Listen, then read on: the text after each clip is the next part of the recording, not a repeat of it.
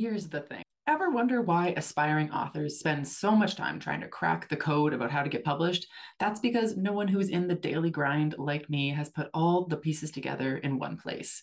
It's Carly Watters here, and as your senior literary agent on the podcast with 15 years of experience in publishing, selling books, and teaching the business of publishing, I'm here to give you the clarity that will turn this hobby into a career. Inside my course, The Author's Publishing Playbook, we have monthly live Q&A sessions to cover your specific issues, but for the rest there are over 40 video lessons that equal 10 hours of learning with professionally edited transcripts. The course will solve all your writerly problems except write your book for you. That's on you. My course is a masterclass designed to teach writers how to prepare, pitch, publish, and promote their book in today's competitive publishing landscape It's for career driven writers, aspiring and published, who want to understand how to succeed in the business of books. There are over 20 worksheets, downloads, and plug and play templates for editing, querying, and marketing. You get lifetime access for the entire six module course as soon as you purchase. As new content gets added, you have access to that as well. Don't forget, there's a mobile app on top of computer access you can learn on the go. Get started today to gain the career you've only dreamed about. And you guys get a discount. So at checkout, carlywatters.com slash course, use code POD15, that's code POD15 when you check out for 15% off. That's carlywatters.com slash course. Use code POD15, that's code POD15 when you check out for 15% off. See you inside the course. Hi, everyone. This is Cece. If you're a fan of books with hooks, then you've probably heard me use the term interiority. I often catch myself saying things like, these pages need more interiority, or the interiority here needs work. And that's because interiority is a super important element of storytelling. It's what makes books unique. But as it turns out, a lot of you have questions about what exactly is interiority and how to properly weave it into stories, which is why I'm teaching my popular writing interiority class in a new two day format. We'll meet on Thursday, June 6 at 8 p.m. via Zoom to cover all things interiority, including the difference between interiority and emotions, how interiority is different from telling, how to leverage interiority into plot points, how to strike a balance between interiority and mystery, and more. And then we'll meet again for a live cozy Q&A session on Monday, June 10th, also at 8 p.m. via Zoom, in which you'll have the opportunity to turn your camera on if you choose. If you're interested, check out the link in my bio on Instagram, and I hope to see you there.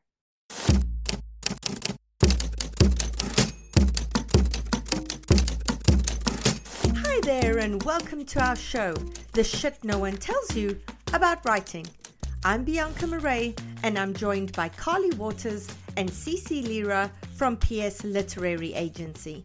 Hi, everyone. Welcome back to another comps segment on our bonus episode. Remember, if you do have comp title requests, go to our website, The Shit About Writing, go to the Ask a Question tab. There is a link there. You get one minute to record your request for a comp, put in as much information as you can in terms of tone, the comps you think work, the comps you think don't work, etc., etc. And then, you know, we will try and answer them in the segment. Emilie Sommer from East City Bookshop, welcome back. Thank you so much. I am always happy to be here. And we are always so happy to hear from you. I think you have your own fan base, Emilie. I think you could start your own podcast at this point. But I, I am happy to just participate in this monthly segment. Yes, smart, smart. Because podcasts are time consuming. Alrighty, let's kick us off with the first request. Here we go. Hi, Emilie. I'm seeking comps for my multi POV upper middle grade novel. All 12 year old Garrett Lowe wants is a friend. Too bad his only friend just moved across the country and he's starting seventh grade with bullies already on his back. With an absent father, three sisters, a new stepdad, and overworked mom, it's easy to get lost in the chaos. When Garrett's bully Ian chases him into the woods, he stumbles upon the lair of illegal animal traffickers. Garrett finds an abandoned young red panda. He sneaks the cub home, determined to secretly raise him in his bedroom. His life and the lives of those around him become threatened by the smugglers who want the panda back. This book has the adventure, charming humor, and animal rights ideals of Carl Hiaasen's middle grade novels, and the heartfelt emotion and animal companion element of Sara Pennypacker's Pax. Though my novel is contemporary and doesn't include the panda as a POV character, these books may also be a bit too old to comp.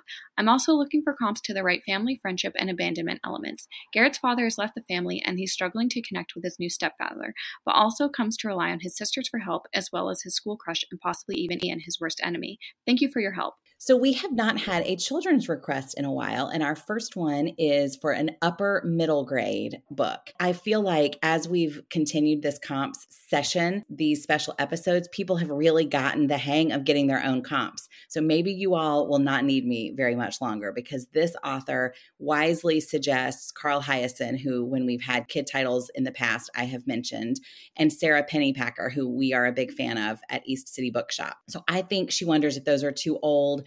I think maybe and a children's agent would know better. I feel like with kids' titles, maybe there's a little more leeway. And I think both of these feel like really great comps. Some others that I might consider specifically for the family angle that we're looking for here, I would look at the books of Gary D. Schmidt some of his are too old, but he has continued to write. So I would look through his work because he does a great job of writing very heartfelt, socially centered, family and friends middle grade novels. I love his book, The Wednesday Wars. That's probably my favorite of his.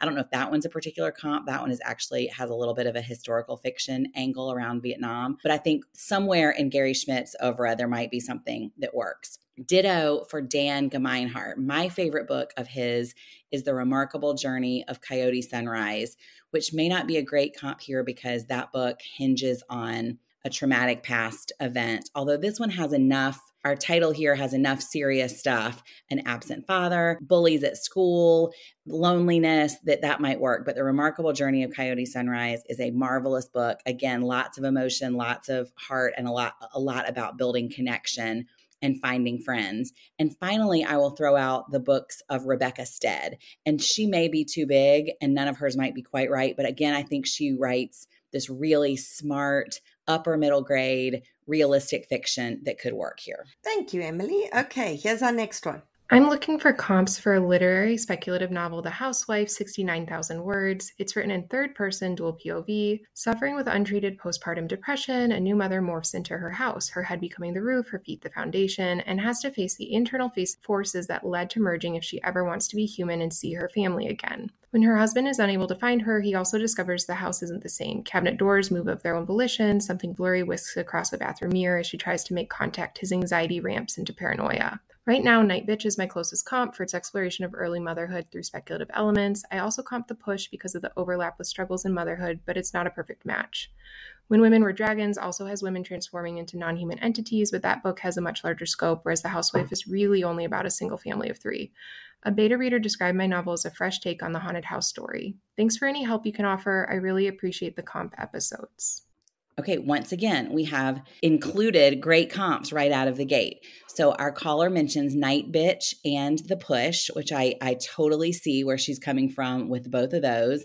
They're recent, they're big, but maybe not too big. So I think those are great. I will add The Need by Helen Phillips which we shelve in the sci fi and fantasy section of our bookstore, but it is for sure speculative fiction with a very literary bend. She was on, I believe, the short list of the National Book Awards a few years ago, at least the long list. I know it was nominated. And that is a book that is speculative fiction, particularly about how difficult early motherhood is and how we see ourselves as mothers and and how we deal with that. So for sure the need. I will also suggest If Then by Kate Hope Day, who I've mentioned in the past because I think she does such a great job of writing literary fiction with just a bit of a speculative bend. So it's got the speculation in it, but it also is very grounded and the tone is very literary. And she also writes new motherhood and postpartum depression or the specter of it very well. Another book I thought of is a book called Housebreaking by Colleen Hubbard. And I, I thought of that for the obvious house parallels. So that I, this is not one that I have read, but I thought about it as soon as I heard this description. That is about a woman who, in dealing with things, decides that she's going to physically break down her house and move it. She's going to carve it down and physically move it as a way to deal with things. Um, so I feel like the house metaphor would work. At least it would be an interesting one to check out. And the last one I will suggest is My Murder by Katie Williams, which, much like The Need and If Then, is speculative literary fiction that deals greatly with a woman's identity and her sense of self, and particularly the theme of motherhood. So, all of those I think are worth looking at. Marvelous, Emilie. Thank you. Okay, here's number three. Thanks so much for offering this service. I'm looking for comps for my upmarket novel about a young woman's quest for a meaningful creative life. She's a painter and writer who resigns from a soul crushing job in the New York City contemporary art world of the early 1980s, but struggles to escape the job's pervasive influence. Multiple POVs and forms include journal entries, case notes, a grad school thesis, and a deposition transcript. The ensemble cast includes a friend with PTSD, a songwriting lawyer, a fashionable arts patron, a closeted banker, a mysterious artist, and a wise elder. It's not a rom com. Comps I have found include Lily King's Writers and Lovers for the protagonist's strong creative drive, Gabrielle Zevin's Tomorrow and Tomorrow and Tomorrow, whose protagonists are smart, creative, and confused, Meg Wolitzer's The Interestings for the fraught camaraderie. I really appreciate your help with suggesting recent on point comps for this book. Thank you very much. So before this caller had even mentioned writers and lovers, that was the first thing that jumped to my head because whenever I hear someone who wants a book about someone who is struggling to create a meaningful creative life and what it means to survive as a creative and how do you make a living as a creative and how do you achieve your creative dreams, I immediately think about Lily King's Writers and Lovers. It is an absolutely masterful novel. It's a pleasure to read, but at its core is this it's a, a, struggling novelist who is trying to balance waiting tables and writing her novel. Anybody who's listening to this podcast, I think, could appreciate Writers and Lovers. So, absolutely for that one. I also love Tomorrow and Tomorrow and Tomorrow. I love The Interestings. I will suggest Tuesday Nights in 1980 by Molly Prentiss which is a few years old, but it is set in the 80s.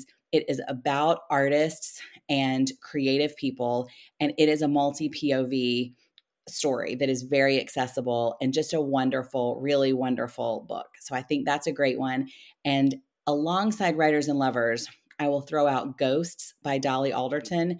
That one is less concerned with finding a way to survive as a creative person and an artist, but it is a wonderful example of a young woman's quest for balancing everything and figuring everything out and just an absolute joy to read. Funny, substantive, wonderful. Adding those to my list, right? Number four.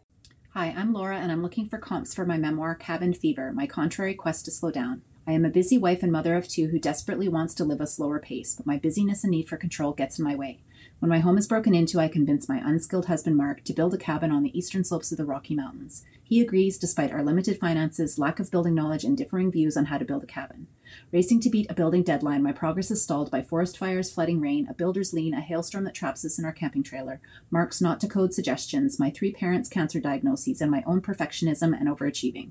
When marital conflict escalates and I take on even more projects, I must figure out why I carry so much at the same time, who I am besides mother, wife, and daughter, and if I can stay married to the man who's built a wall between us.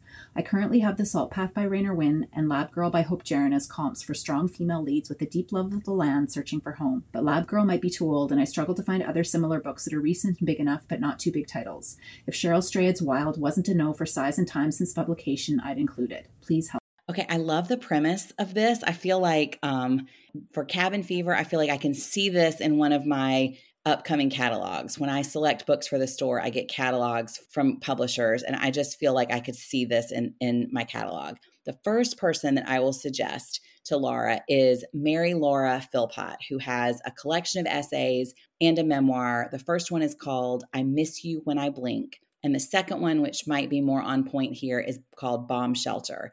And the reason I suggest Mary Laura's work is because she talks at great detail and in such a brilliant way about exorcising our need for control and how we balance all of the anxieties that come with being in a family and loving each other and taking care of our children and taking care of our spouse and taking care of ourselves it, and she's funny and they're it's tender. Neither of these books are particularly about resettling or a house but i feel like the tone of just a mother and a wife who is figuring things out might really work with mary laura's work.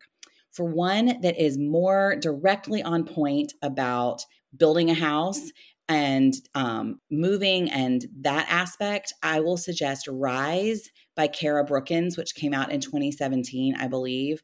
And the subtitle of Rise is How a House Built a Family. And so this one is much more related to the actual cabin part and the racing to beat the housing deadline and making all those choices while also managing the a family and balancing everything. So I think that could be a good one. Thank you. Okay, here's number 5. Hello. I would love some help with comps for my multi POV millennial amateur sleuth mystery set in atmospheric and economically stratified Oakland, California in 2013. In this novel, an almost too conscientious psychotherapist feels compelled to investigate when her new client thinks a friend's accidental death by fire was actually murder. The therapist pulls two fellow mental health professionals into pursuing this ethically murky case alongside her. This is a fun, psycho emotionally grounded, tightly plotted story with close friendships at its core and a hint of a will they won't they romantic subplot. The book is not quite cozy, but not noir either. My current comps are The Thursday Murder Club because of the lively, collaborative amateur sleuthing, and Shrinking on Apple TV Plus because of the imperfect, emotionally layered therapists. I'd love to comp at least one other book, and also wish that I could find something that has an even better tonal match. Although my book has humor and light moments, it's not quite as zany as my comps and doesn't go for the laugh quite as often. Thank you so, so much. For this one, I love thinking about sort of comps, mystery comps that are fun, not exactly cozy, but not the dark books that I and so many others are often drawn to because people for sure want something that is a little bit more pleasant and a little bit easier. I love the comps to shrinking. You know, sometimes I throw out a a pop culture comp that's not a book. I will with our next one actually. Stay tuned. And I think Thursday Murder Club is excellent when I have readers who come into the store who want something like Thursday Murder Club, they want a, an amateur detective with a good sense of humor, maybe not, not something that's zany, but something that is fun. I suggest The Maid by Nita Prose, which did very well and is very recent. So I think that one could be a great one. It's got a lot of personality, a lot of heart and uh, it's the housekeeper at a hotel is the detective instead of a therapist but again it's not a not a police person and I will also suggest the books of Lisa Lutz. So she has a series called The Spellman Files, which have a bit of a Veronica Mars lean to them. Those might be too zany, but all of hers veer toward cozy, but but still are serious and substantive and really well written, engaging work. So I would look and see if any of Lisa Lutz's feel right. Thank you, Emilie. All right, here's our next one. First, thank you for all that you do for aspiring authors, and please help me find better fitting comps for my book. I'm currently writing a coming of age adult women's fiction novel that centers around strong female friendships. The book will appeal to readers of California Golden for its take on surf culture and the Bandit Queens for how feminist issues can heal and bond female survivors. Told through three rotating female POVs, the story takes place in Santa Cruz, California over the course of one summer. Friends since third grade, they find themselves drifting apart in their early 20s from neglect and misunderstandings. But after one of them is slipped GHB and date raped, they come together for a summer of retribution. They make a list of every man they know that has behaved similarly. The girls begin to plot and scheme to anonymously even the score in unconventional and often hilarious ways. But when getting even goes too far and long standing secrets are revealed, will the bonds of friendship keep them united or will this be their final unraveling? Again, thank you for your help. Okay, so this is the one where I'm going to recommend something that is not a book, and it's probably something that our author has already thought of given the themes of revenge and female friendship. And that's Promising Young Woman, the movie that Emerald Fennell made with Carey Mulligan in, I believe, 2020. I loved it. I highly recommend it. So I think that Promising Young Woman seems like a great comp here. Two other comps that deal with feminism, comeuppance, retribution, um, and the Me Too movement are The Work Wife by Alison B. Hart and The Comeback by Ella Berman. Both of those are set in sort of a Hollywood Me Too world, but they both deal with how women are taking control of the things that have happened to them and making sure that the people who have wronged them pay, the men who have wronged them pay. And for the theme of friendship and an enduring female friendship, I always mention Rufi Thorpe's The Girls from Corona Del Mar. I think it is probably maybe sadder and more serious than our tone here it's and it's not about you know plotting and scheming but it is definitely about a long time female friendship and whether or not it can survive and similarly I would look at Vendela Vida's We Run the Tides. So my fa- one of my favorite micro genres of fiction is an adult looking back at a formative adolescent friendship. And Rufi Thorpe and Vendela Vida's are two of my favorites in this vein. So even if they're not the perfect comp, I think they're great books that everybody should look at, especially if you're writing a book about friendship. And I will say with this one too, I think that the the initial comps given, California Golden meets the Bandit Queens, perfect. That's I, I think I can't do any better. So I think this caller is all set. Awesome, Emilie. Thank you. And I love it when you mention people that we have had on the show. We've had Ella Berman on the show twice. And I meant to mention earlier, Nita Prose, for those of you considering registering for next year's deep dive series, Nita Prose is going to be one of our presenters at that, at that 10 week virtual conference. So we're super, super excited about that because Nita is not only an excellent writer, she's also an excellent editor. So you're going to be hearing from someone who's worked on both sides sides of the equation. Okay, here we go. Number seven. Hi, I'm Becca. I need help with comps for my literary novel called The Temple of Divine Indifference, which is set in the aftermath of Kurt Cobain's death. Two teens plus a nine year old with a pregnant goat land in a feminist punk band house in Olympia, Washington. When the teen girl is assaulted by a guy in the house, the whole community must choose between their chosen family and the ethics behind their music. The novel is funny but also serious, and my writing leans lyrical. There are strong feminist and environmental themes, and you know, a goat. It's set in the same world as Carrie Brownstein's Hunger Makes Me a Modern Girl, and I've also considered Jules Ohman's body grammar as well for the um, geography and general tone.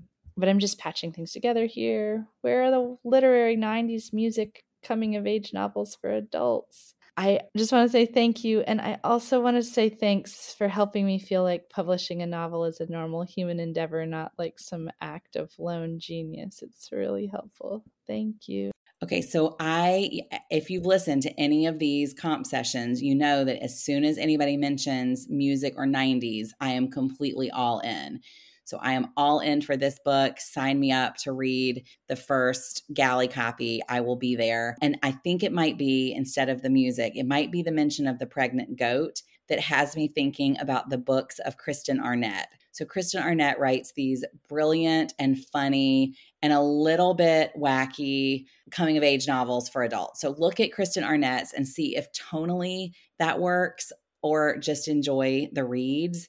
So that jumped out at me because of because of the mention of the goat. For the specific Pacific Northwest 90s music angle, I have to mention this is a book is way too old to comp it, but it was one of those books that was like a formative book for me as a teen.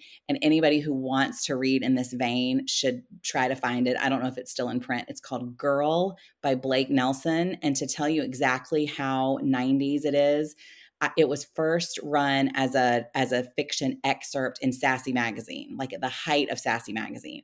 And so then he published it as a book, and it's about a young, a teenage girl in mid 90s, Portland, Oregon, who is a very good girl and has done exactly what her parents want. And then she sort of gets into the music scene and falls for this local musician. When I was 16, it was absolutely everything to me.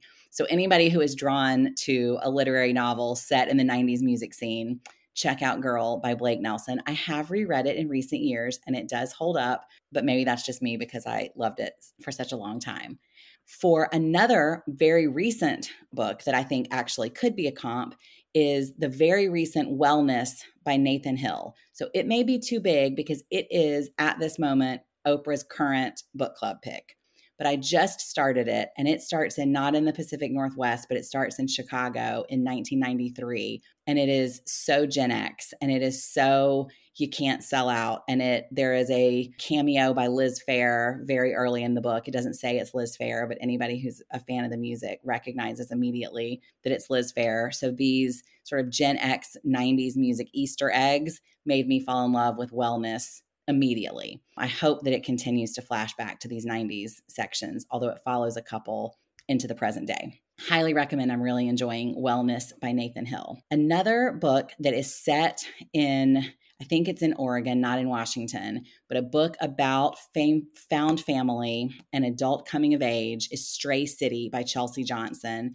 And it is set in the 90s. And I think it could feel right. It might have the right setting, the right mix of funny and serious excellent writing. I loved Stray City by Chelsea Johnson. And then one that I know I've mentioned in the past is The People We Keep by Allison Larkin. It's again a 90s set book that this one go, is on the East Coast, but it's got a lot of music in it, not specific well-known 90s artists, but it's very concerned with music and finding your found family and it's just a, a wonderful blend of enjoyable and tender and serious and beautiful. Sounds amazing. Adding it to the list. Right, second last one. Here we go. Hi, my name is Erin, and my novel is a psychological suspense told through a single, close, third point of view. Single mom M thinks she has the perfect job, house, daughter, and life until her beloved 18 year old daughter runs away, leaving her phone, her car, and a note. The novel follows an angry M as she tries to figure out where her daughter went and who her daughter is, while also trying to outrun her own secrets. Think the last thing he told me if Hannah were an angry, jilted mother trying to hide her own secrets from those around her while uncovering those her daughter had kept for years. Okay, so I love that this has a character named M in it. That is my nickname. So I'm here for for M figuring things out about her daughter. I think the mention of the last thing he told me is excellent and right on point. You all have heard me mention that one in the past. And I will also mention a recent book. It came out this year. It's called The Long Way Back by Nicole Baart. That's Baart with two A's, B A A R T. And that is a book about a mother and a daughter. The daughter goes missing, and the mother is forced to figure out what does she know about her daughter? What did she not know? What has happened? I think a lot of the same mother daughter suspense themes, and it, it is a suspense novel. I also thought about Karin Slaughter's Pieces of Her. So I think there is not anybody writing in the psychological suspense game who is better than Karen Slaughter. She is a master as far as I'm concerned. And Pieces of Her was actually made into a mini series with Toni Collette, but that is also a mother daughter story. And this one is it's really the daughter trying to figure out the mother's secrets and what has happened. Like, what does she know about her mother? What does she not know? But very much a mother daughter story, extremely suspenseful, and as great as everything else that Karin Slaughter has ever written. Thank you, Emilie. Okay, here's our last one. Hi, my name is Claire Frank. I'm seeking comps for my book called Shitbirds it's a brutal, tender, and darkly funny memoir about my year in police training. The same year, my big hearted sister Jody learns how to score and use methamphetamines. The hard hitting prose, tempered with a Jenny Lawson like irreverence, delivers a behind the scenes look at my police academy and questions whether its lessons will help or hinder as I embark on the most important rescue mission of my life attempting to save Jody. Readers will be left with a Who Rescued Who story that asks them whether the one with the gun belt or the one with the meth kit did more for the other. So far, my comps are, oddly, both from Ann Patchett. One is her essay The Wall about her efforts to gain entry into a police academy. The second is her book Truth and Beauty, covering the inseparable bond she had with her tragically addicted best friend. All suggestions appreciated. I love the mention of Ann Patchett's Truth and Beauty for this one because I also adore that book. If people have not read it yet, I recommend it highly and I recommend it alongside Lucy Grealy's memoir, The Autobiography of a Face. Lucy Graley is the subject of Ann Patchett's Truth and Beauty. She is the drug addict friend that Ann Patchett writes about in Truth and Beauty, and her own book is absolutely stunning. Of the two of them, Lucy sort of had the more illustrious start and it, she's a brilliant writer so i recommend both of those. I love that claire mentioned those. Another book i will mention if not perhaps not as a comp but maybe as background is francisco cantu's memoir the line becomes a river and i thought of that one because it is his memoir of working inside of border patrol so much like this work in progress is a look inside police training and the police academy and the police force, The Line Becomes a River is about working inside Border Patrol and what that was like. Tonally, I don't think they're right at all. The Line Becomes a River is not Jenny Lawson irreverent, but it is a, a really impactful read about the border. So I highly recommend it. And I do think as a as a memoir about a very particular type of workplace, that would be a really interesting one to look at. I love any opportunity to mention one of my favorite books of the last five years, Liz Moore's Long Bright River. It's a novel, so again, not correct in terms of genre or tone, but It is a brilliant book about a police detective, a detective who is also a sister, who is trying to save her drug addicted sister at the same time that she is taking care of her son and being a detective on the Philadelphia police force. So the themes I think might be similar and I want everybody to read it because it's just so wonderful. In terms of direct comps, because our caller mentioned Jenny Lawson, I would also suggest a look at Samantha Irby and R. Eric Thomas because I think that those two memoirists blend the brutal and the tender and the darkly funny better than anybody else. They are just, they are so funny, but they manage to tackle really serious topics in their very funny memoirs. So I would look at Sam Irby and Eric Thomas in addition to Jenny Lawson. And I would also look at the work of Stephanie Land. So she had a memoir a few years ago called Maid, which was about her work as a maid. And she has a new one coming out on November 7th called Class, which is about being a struggling single mother who goes back to school. And I thought of Stephanie's books because they are books about the workplace and they are books about managing um, family needs with the workplace and they blend very serious struggles with a lot of like spunk and some irreverence. She is not a Jenny Lawson laugh out loud type of writer, but there's definitely like that irreverent spark and that verve and it's she definitely is writing about extremely tough subjects with a lot of tenderness and a lot of heart and humor. So I think that could work too. And that's it for today. Amazing. Emilie, thank you again for all the work you put into coming up with these comp titles for our listeners. We really appreciate it. For our listeners, please support eCity in any way you can, whether it's online or going into the store and shopping there. Now, remember for next month's comps, we do need to record a bit ahead of time. So if you want your comp requests included in our next episode, we will need them taped by the 18th of November. So make sure that you go on and get them recorded by then. Emilie, we look forward to chatting with you next month. I will see you next month. Thank you, Bianca. I am very excited to introduce you to today's guest. I have Jessica Knoll with us here on the podcast, the New York Times bestselling author of The Favorite Sister and Luckiest Girl Alive, now a major motion picture from Netflix. She has been a senior editor at Cosmopolitan and the articles editor at Self. She grew up in the suburbs of Philadelphia and graduated from the Shipley School in Bryn Mawr, Pennsylvania, and from Hobart and William Smith Colleges in Geneva, New York. She lives in Los Angeles with her husband and their bulldog, Franklin. Bright Young Women, her latest novel, debuted straight onto the New York Times bestseller list. I'm so excited to talk to you. I like hunted down your publicist um, after getting a galley back in the spring and i was like i have to get jessica on the podcast. There's so much to talk about. On our show we talk a lot about the opening pages. So on our show mm-hmm. we critique the first five pages for a lot of querying authors who are looking for representation. We're always talking about the opening pages and i feel like your opening sections i guess we can call it like they're such a masterclass in storytelling. So i kind of wanted to do a little bit of a deep dive into those and kind of pick your brain as a story storyteller and talk about some of the choices you made. But first, can you just tell our listeners a little bit about Bright Young Women, the book? Yeah. Thank you so much for saying that, by the way, because I really do I, really care so much about those opening pages and I spend a lot of time on them. It feels good to hear someone say that.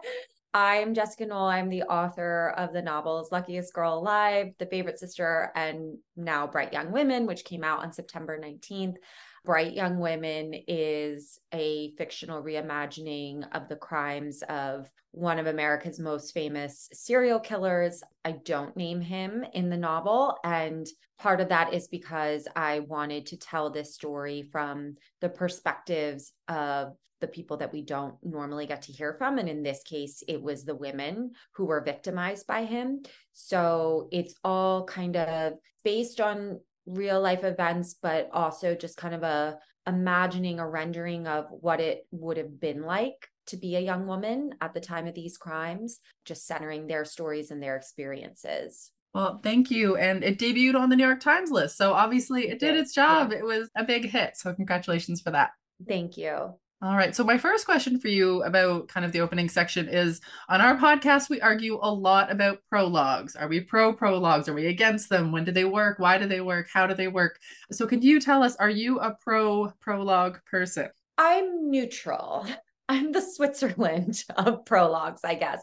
I think if they're done well, great. I don't necessarily need them either. Personally, I I think in the way I tell stories, I tend to gravitate toward a prologue esque type of teaser. I think in all my novels, I have some version of that. I don't have a version of my books yet where we just kind of like go right into it. Actually, that's funny. I'm thinking about it. My my new book that I'm working on, I do kind of just get to it.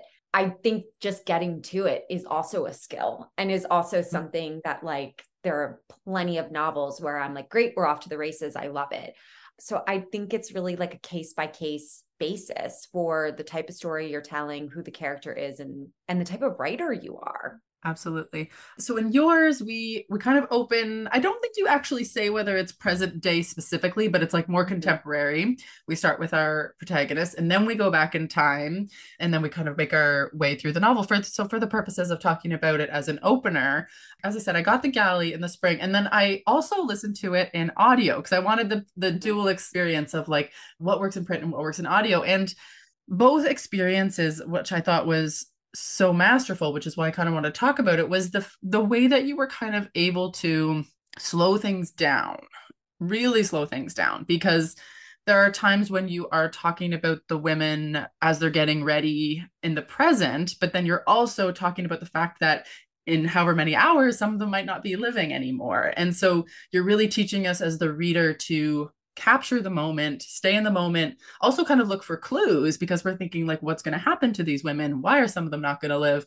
And I just wanted you to talk maybe about those stylistic choices and, and how you were able to really like slow time down. Yeah, I think for me, the thing that always draws me to a story is the gap between the normalcy of our everyday reality and our the kind of quotidian way of life this it's cold out so we need to like turn up the heat but some girls get hot and some girls need to open the window and just like those just like little everyday details about life the disconnect between that and a kind of unspeakable unimaginable alteration in your life that violence can cause and has caused. I've experienced it in my own life to me, it continues to be the most difficult thing that I reconcile with as a human being and as a storyteller. So I'm always looking for ways to really drive home just how jarring violence can be in your life and to really make people feel and believe in the promise of what your life was going to be without that episode. And so, any way that I can like kind of tangle those two elements in my storytelling, I always do, whether it's like looking into the future about what's going to happen or living in the present with these memories of things that you still can't even process decades later. Hmm. And talk to me a little bit about the violence in terms of wanting what you wanted to put on the page. Did you grapple with how much violence to have on the page versus what to be off camera or off screen or off the page? How did you decide? With what is on the page in the final copy, it's very close to what was there in even the earliest drafts. I think in any story I tell where there is going to be violence, I kind of always err on the side of showing it for what it is. And my intention is not to be gratuitous. My intention is always that as a survivor of violence myself, there is this part of me that always wants people to have to bear witness to what that violence was because it's one of those things that I think we're so uncomfortable with engaging with the pain of survivors that it's very easy to look away. So I think I have this instinct that I'll probably have for a long time as a writer, which is to be really kind of brutally honest about what that experience is like. But in doing that, I'm also coupling it with a much more kind of like holistic view of the character and who they are so that they're never defined by that moment of violence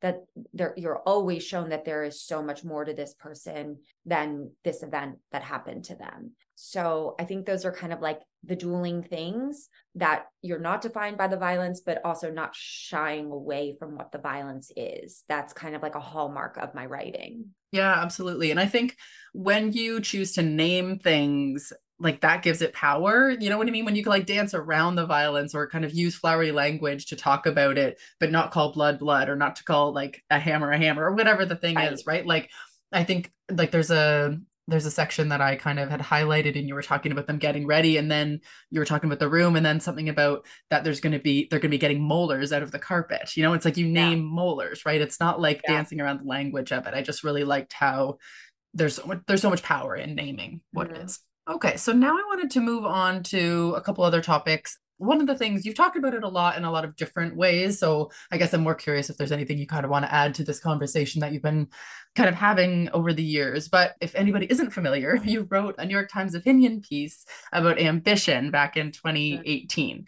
And it was entitled, I Want to Be Rich and I'm Not Sorry. And I remember like being on Twitter the day that it came out. And it was one, one of those like classic Twitter things where it's like everybody was on Twitter back then and everybody sharing it and talking about it. And I think the reason I want to kind of bring it up again is I think whether you're in publishing on the publishing side or the author side, there's so much pressure, either directly or indirectly, just to be told to be like, shut up and say thank you, you know, like take the deal or keep, you know, have the job just be quiet right and, and just be thankful. But you always talk about ambition in such like a nuanced and interesting and direct way. And i i feel like that article is also just timeless. And so we have a lot of ambitious writers who listen to our show who are aspiring writers and published writers. And do you have anything else that maybe you haven't said about ambition or how has your has your opinion changed yeah, I mean, I still uh, thank you for calling it timeless because it's still a piece and a mode of thinking that I still stand by. Of course, it's probably been about five years since I wrote that piece. So a lot has changed in my career. I know more now than I did in 2018. I think the biggest thing that I still come away with from the reception of that piece is that there were still people who were saying, and writers that I respect, that you know that's all well and good to you know want to be successful at what you do and make money but like i also just happen to like really love writing. Like i respect the craft of it. It's it's something i'm passionate about. And to me that was so surprising because i was like but that's what I'm saying is that I felt for a long time you had to either decide do you want to be a commercial kind of writer and write books that like a lot of people with your your aim to be something that like a lot of people are going to want to read it? Or are you the type of writer where you're writing something that's quieter and a little more esoteric? And that there was a level of respect that we had for the quieter writer than we did for the one who was who was like i see that people are reading this type of book and i want to write a book that gets read a lot. And i'm saying that there is like a bridge between those two worlds where you can love what you do be passionate about your writing and the types of stories you're t- you're mm-hmm. telling but also want people to read your work and like your work and and buy the the thing that you're the product that you're putting out there into the world. And i think i still remain amazed that people can't can't see that like you can have both those things that both of those things can be true. In terms of like what i see differently now i mean i do see that for a long time there are a lot of male writers who i love. I read all their books and I consider them to be kind of masters of their craft and they're making a lot of money at what they do. And I just still think that we have a hard time with allowing women to be both those things. I still think that that is a struggle for female writers. Absolutely. I would agree with that as well. So we come away with the same same sentiment. So, the next thing I wanted to bridge over to was talking a little bit about the internet and social media. And basically, I'm curious about your relationship to the internet as like a human being. Like, do you like being on the internet? Do you need breaks? Do you like being on social media? Because for me, and I followed you for a long time, one of my favorite things is when you were filming Luckiest Girl Alive in Toronto and you were like taking us, you know, on set every day and showing us yeah. what was going on. And you did such a good job of kind of pulling back the curtain in terms of your writerly life and what was going on. So I'm so curious about how you view the internet as a tool and, and how you use it as an author my relationship with social media is that I like Instagram, and Instagram is my main mode of kind of communication with uh, readers and friends because it just feels easy to me. TikTok as an observer, I love. I don't want to say that maybe it's like a generational thing or like but I think it is. Like I think I'm a little too old for TikTok to feel natural to me. I participate, I put out videos, I have someone who helps me with it, but it just doesn't feel as like off the cuff and natural to me as Instagram. I had to delete Twitter a couple of years ago because I was using it for all the wrong reasons. I was really using it as a way to tell me how to think and feel about everything that was going on in our world. Like, okay, is who's the bad guy in this situation? What is Twitter saying? And rather than doing my own due diligence and making up my mind for myself. So that was kind of infringing on my ability to just be in touch with like my own voice and my own opinions about things. So that had to go. Instagram for me, in terms of like a promotional tool, it is great. It definitely is. I still, I am not the type of writer who is going to be able to sell a lot of books from her Instagram. There are some writers who can do that, but not many, honestly. I think that social media is important, not for this idea of like, how many followers do you have and how many people can you reach? I think it's important for things like what you do. You know, like if I was a new writer or if I was wanting to get a book deal and I didn't know where to start, start, that's the function of social media to me is that you discover people like you who are like pulling back the curtain on things. And I think you can find your people and like pick up what you need and find your community. Like I've connected with so many other writers through social media.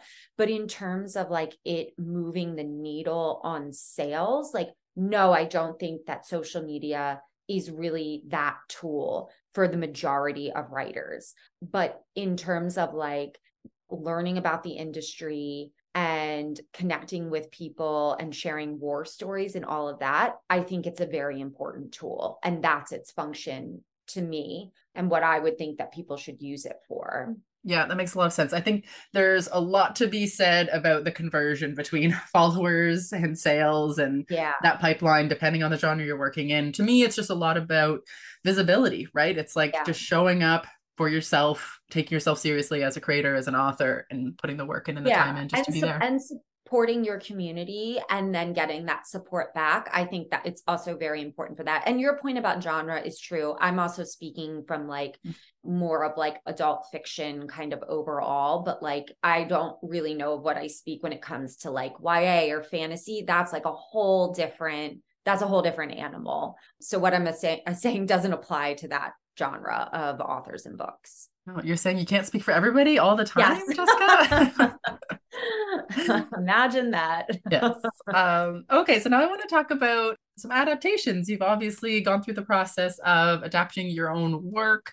You've spoken a lot about wanting to be in the driver's seat to, you know, whatever capacity you can and learning the script writing process and everything for for your project so i want you to maybe you talk to the audience a little bit about the choices that you made why you wanted to kind of keep things close to you and what did you want to let go of versus what did you want to keep close and how those adaptations um, have been developing yeah i think the context of where i was at in the world and where the world was at when i published my first book, Luckiest Girl Alive in 2015, is really important to this conversation, which is like I idolized Gillian Flynn. I mean, I still do, but that to me was the person I was looking to as an example of the possibilities of being a writer. Gone Girl had come out. I mean, I literally say this as I'm looking at my copy of Gone Girl on my desk right in front of me. It's, I always have one of her novels on my desk when I'm working and I'll flip to it and it'll give me inspiration if I'm in like a bit of a slump creative wise. But Gone Girl had come out in about 2012 and it was obviously the phenomenon that it was and then the movie rights were sold and she was a big part of that and her she said like I won't make this deal unless I get to be the one to adapt it. And then by 2015 I think the movie had come out and she had written it and worked and had this amazing working relationship with David Fincher. And so when my book was coming out and there was talk of optioning it, I was like I want what she has done. And she has set this kind of example of how high I'm aiming. And so I couldn't envision a world where Luckiest Girl Alive moved through the adaptation and development process and I wasn't a part of it. Like that made me feel crazy because the story was so personal, the character was so personal. And so it was a lot of like refusing to kind of give up my stake in that story and my story. And also just the belief that like if I could write a book, which was so, which is such a difficult thing to do, like I knew I could figure out how to write a screenplay, especially with trusted producers at my side. And that very much turned out to be the case. And now I'm involved as a producer and writer on all the adaptations of all the things I write. I think that maybe at some point in my life, if God willing, I'm so lucky to have like multiple things going, I think I would then have to make a decision of like, I'd have to step off this project because you can't do everything at once. Right now, things are in motion at different stages of things. So I kind of cycle through like I'm working on this adaptation. Now I have to go back to like writing my novel, you know, and I just kind of like work on things in batches as everything moves through the development phase. But I love being a part of it. Like I and some authors don't, but to me it's like it's so exciting to get to stay with your stories and your characters through like another kind of iteration of them. Like there's nothing, I'm not ready to like give them up when the novel comes out. So this gives me the opportunity to kind of stay with them a little bit longer. Absolutely. Do you feel like that has slowed down your book writing process by having to wear both hats? I think so. I think everything gets slowed down one way or another, whether that is, you could argue it on the other side where like I have scripts that maybe like would have gone sooner, or like maybe something could have happened with them if I wasn't working on the book. So it's about kind of prioritizing where I think there's the momentum, where I'm feeling inspired and like wanting to work on things and feeling like I have people who are championing me. Like there's some projects that you can kind of tell, like, oh, people have kind of lost steam with this one. So I'm going to like just let that breathe for a minute and turn my focus here because this group of people who's behind this project is like really excited about it. So I try not to take on too much because I have made that error in the past, which has 100% slowed me down and made me enjoy the creative process less. I'm learning and I have learned to be smarter with my energy and with my own kind of available resources so that I'm working on things that I'm excited about. And I think that that ultimately ends up showing in the finished project that you were excited about this. And I think it just, it makes for a more exciting experience for the reader or the viewer. Absolutely. You sound like you're in a very healthy place. I'm like, I need the name of your therapist. You are in a very, very I have a very place. good therapist. Yeah. well, congratulations on Bright Young Women. We at the podcast are so happy for you and uh, just love the book. So congrats. Thank you. Thank you so much.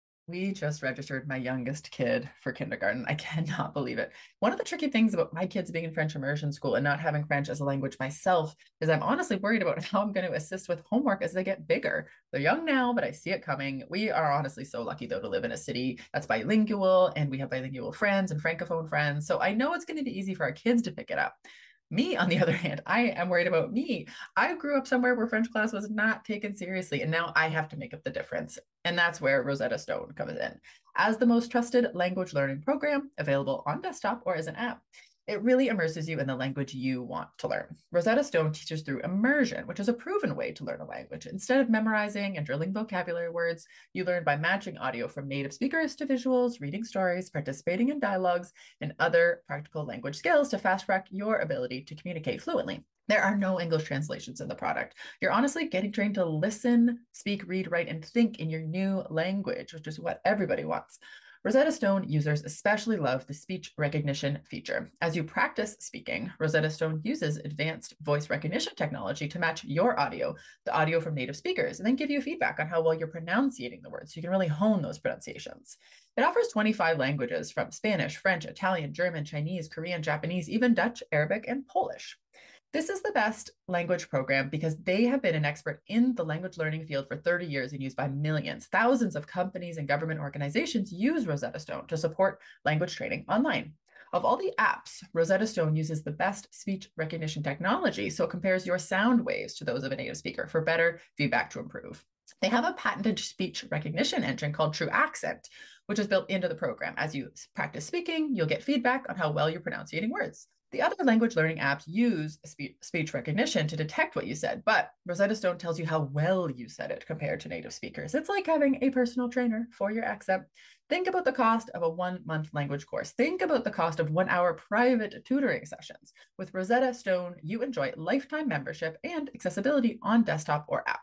We have a special offer for you guys. That's 50% off. That's a lifetime access to 25 language courses on Rosetta Stone for 50% off. This is a steal. Do not put off learning that language. There is no better time than right now to get started. For a very limited time, the Shit No One Tells You About Writing listeners can get Rosetta Stone's lifetime membership for 50% off. That we want you guys to go visit rosettastone.com slash today. That's 50% off unlimited access to 25 language courses for the rest of your life. Redeem your 50% off at rosettastone.com slash today today. Are you looking for beta readers, some of whom might potentially become writing group members down the line?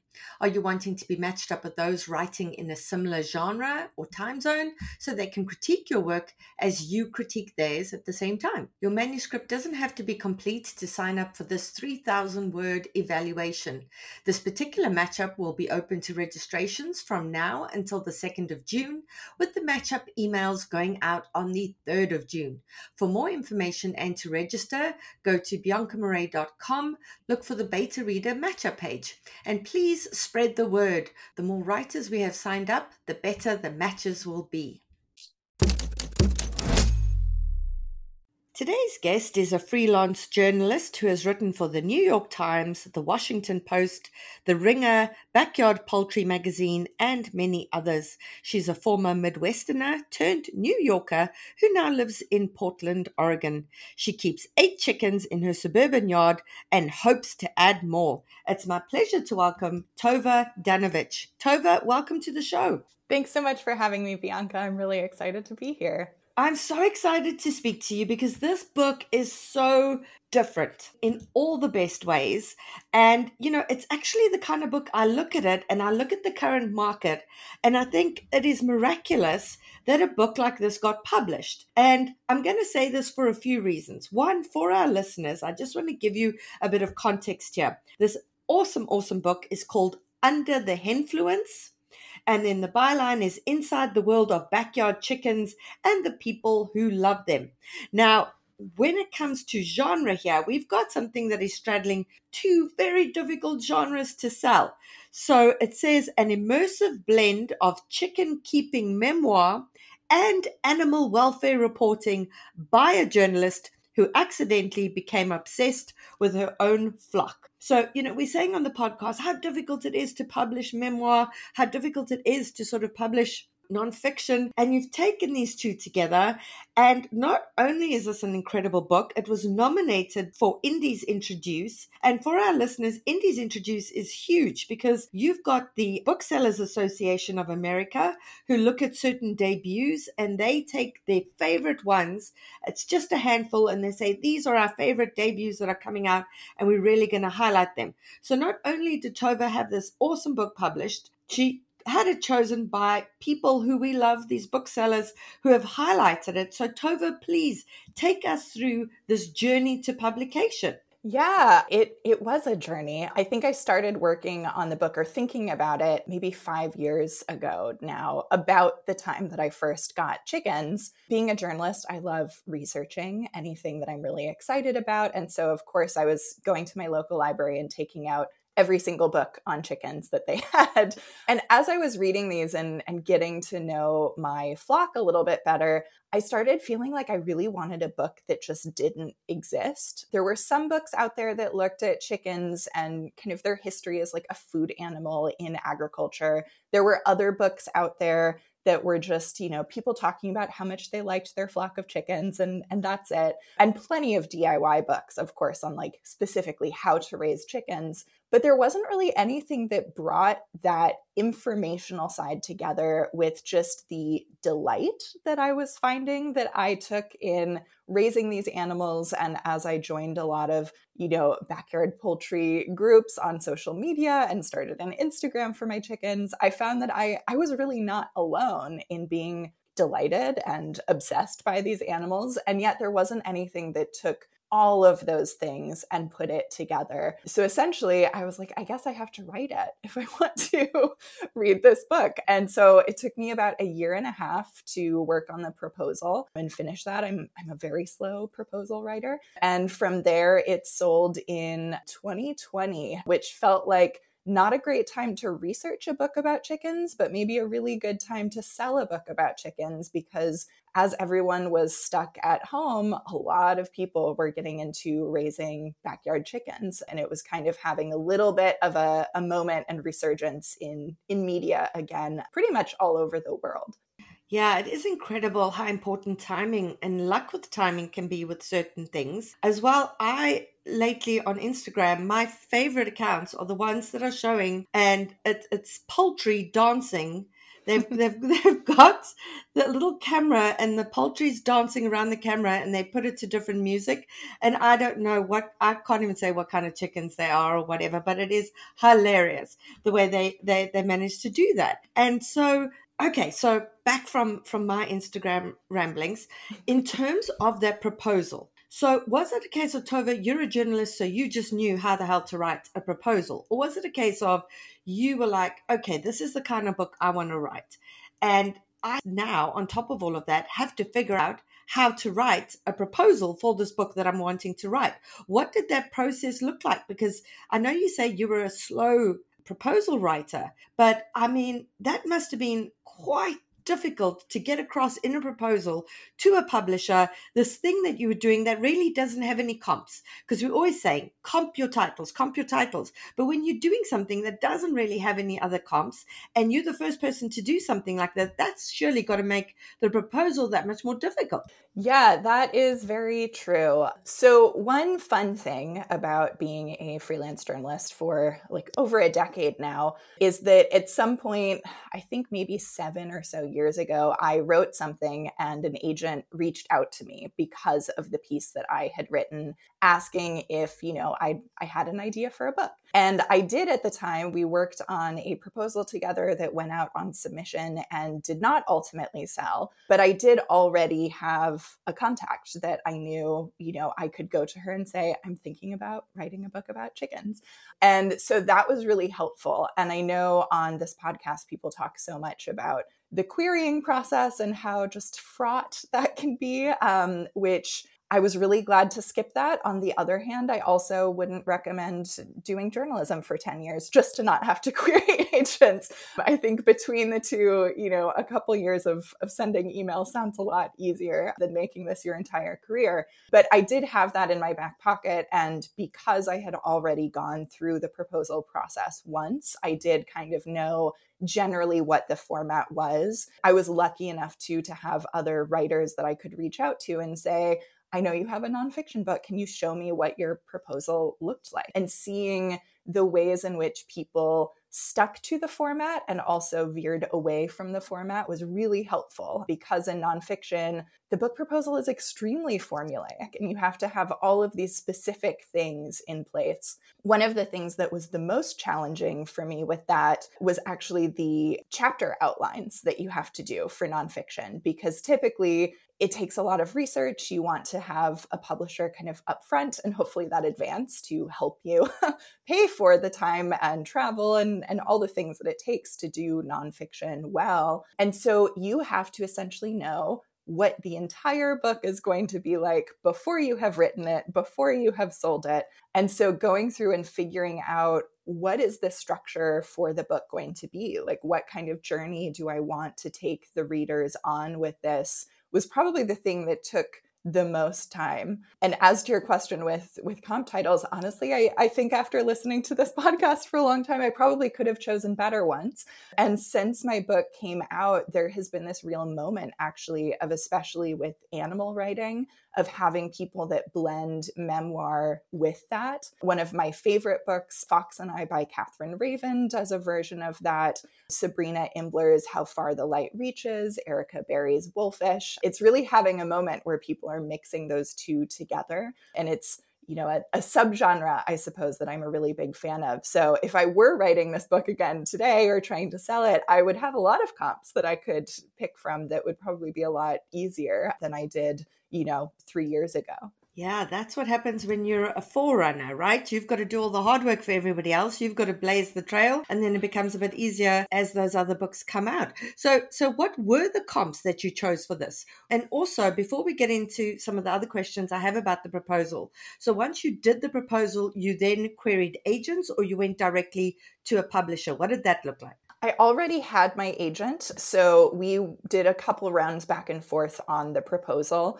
And then from there, we went out on submission to publishers. Some of the comps I had, there was a book, How to Speak Chicken, that had come out that was quite popular. It is very different. I'm not sure that knowing what I know about comps now, that I, I would have chosen that with this knowledge because it's really more of like a gift book than a fully researched nonfiction. I had Andrew Lawler's How Did the Chicken Cross the World, which is one of those books that takes a pretty sweeping historical view of the chicken. And then I believe I used one of Sy Montgomery's books as well. And she's she's a favorite of mine. But there really weren't any books that did did exactly what I was trying to do. I think H is for Hawk would have been a good comp, but at the time it had been out for a little bit too long. So yeah, that was an area that I really struggled with. So, what you said before in terms of looking at examples that other writers had done of their proposals. So, how willing are other writers to share this? How proprietary is this information? You know, I would say, are they guarding these things fiercely? Are they happy to share?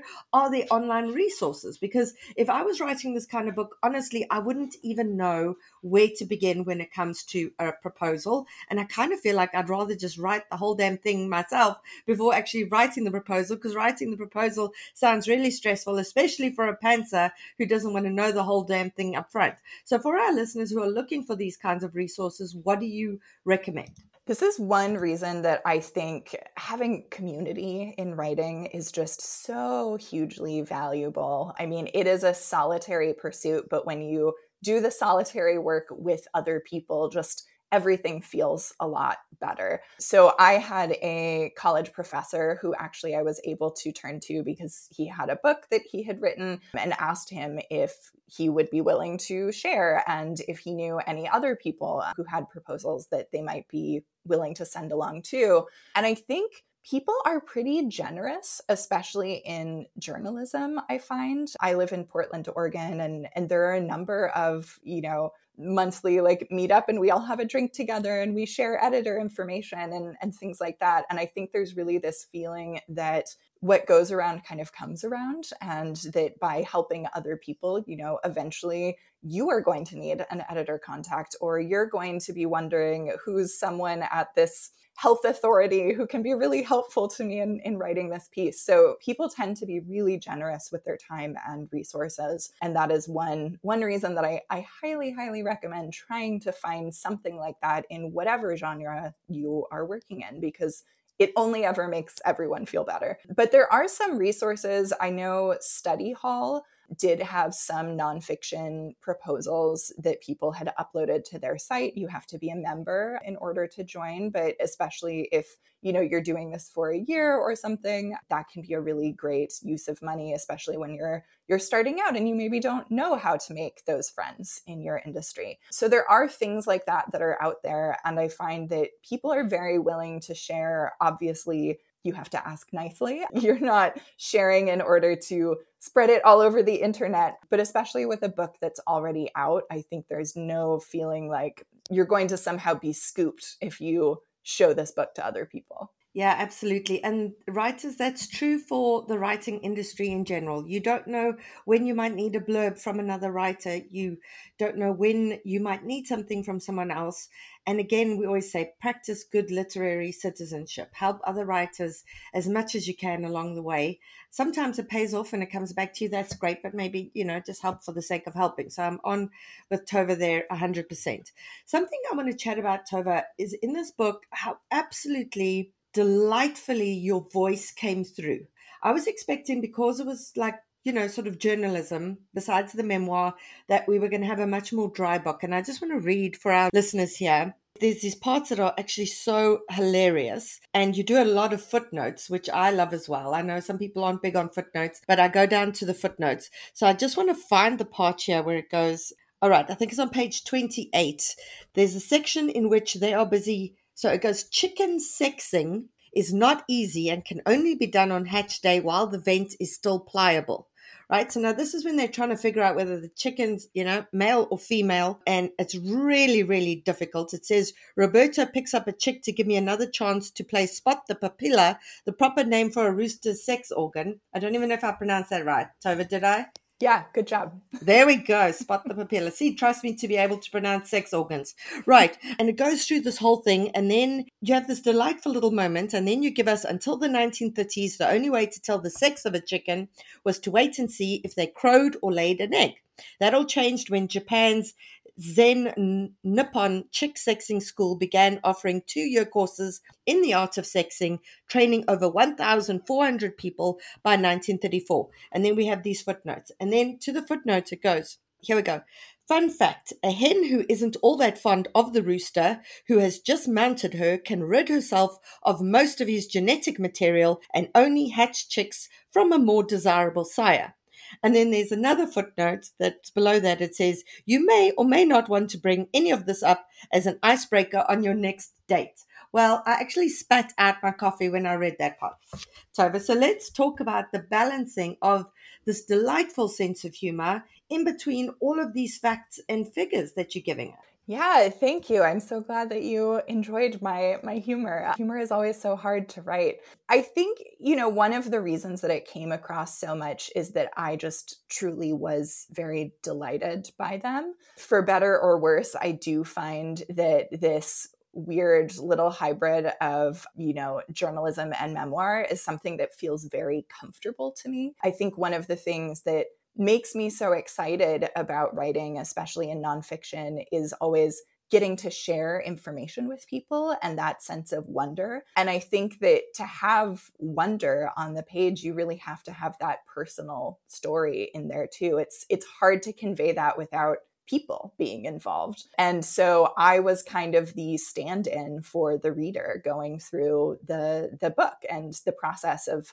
you know, learning and being delighted by by the chickens and sometimes really sad about things that happen to them as well. So the book has has a bit of an emotional roller coaster sometimes. And so, you know, when I'm writing the parts that are exciting, a lot of what delights me and what makes it exciting are those facts. So it only seems natural to fit those those in there. A lot of writing teachers have some version of telling students to notice that you're noticing something that these things that really stick out to you that make you wonder you know why is this going on or a detail that sticks in your head that you can't stop thinking about or want to tell all your friends about those are kind of the glimmers of story or the details that you want to put in your writing. And so as I was researching the book, that was something that I really thought about were what are these moments that stand out to me because in all likelihood they're going to stand out to readers as well. Yeah, very much. And and something that I wasn't expecting. I mean, there was even a bit of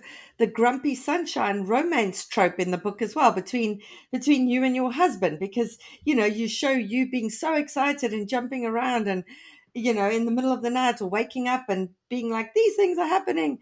And your husband's like, could you keep quiet? I'm trying to sleep kind of thing. And, and that's something I wasn't expecting either. Yeah, I think one of the funny things about memoir, you know, it's all true, but I think you're always writing like a character of yourself and a character of other people. And a, a friend of mine described Lyle in the book as like the straight man to my my chicken craziness, which was true. I mean, all those moments really happened the way that they happened. It was that every single day. No, but those were the things that really stuck out to me. And of course, I remembered and then made their way into the book eventually. I love what you've just said about you should be seeing yourself as a character in your own memoir because it does make it easier to fix structure and go, this isn't working on a scene level with this character, as opposed to, oh, my life was not working on a scene level in this particular instance. And, you know, for our listeners, for those of you who ever get to critique memoir as well, you know, if you're in a writing writing group and someone's writing something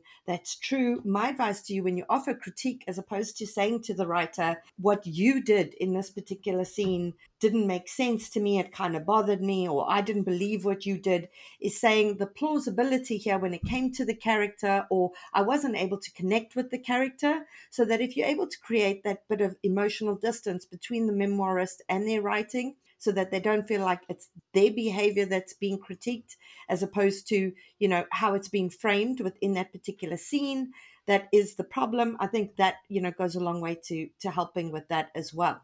Tove something that i want to ask about is balancing all the facts, balancing all the research that you did, because there's a lot in here. I'm a recovered vegetarian. I've tried vegetarianism like three or four times in my life. I think the longest I managed it for was was three years. And so, you know, there's a lot in here that made me immediately say to my husband, I need to go back to being not only a vegetarian, I need to go back to being a vegan. So there's a lot here that's pretty heavy and that readers really make readers think. Um, because we you know, we just find this chicken on our plate. We find this egg on our plate and we don't think about everything that's gone into it. And you really break that down in a in a way that's accessible to the reader, but really shows enormous, enormous empathy for the animal as well. And didn't make me feel as an animal eater judged. It made me want to be better and do better. So that's a, a, balancing act as well. So when you were sitting working out the proposal, were you going,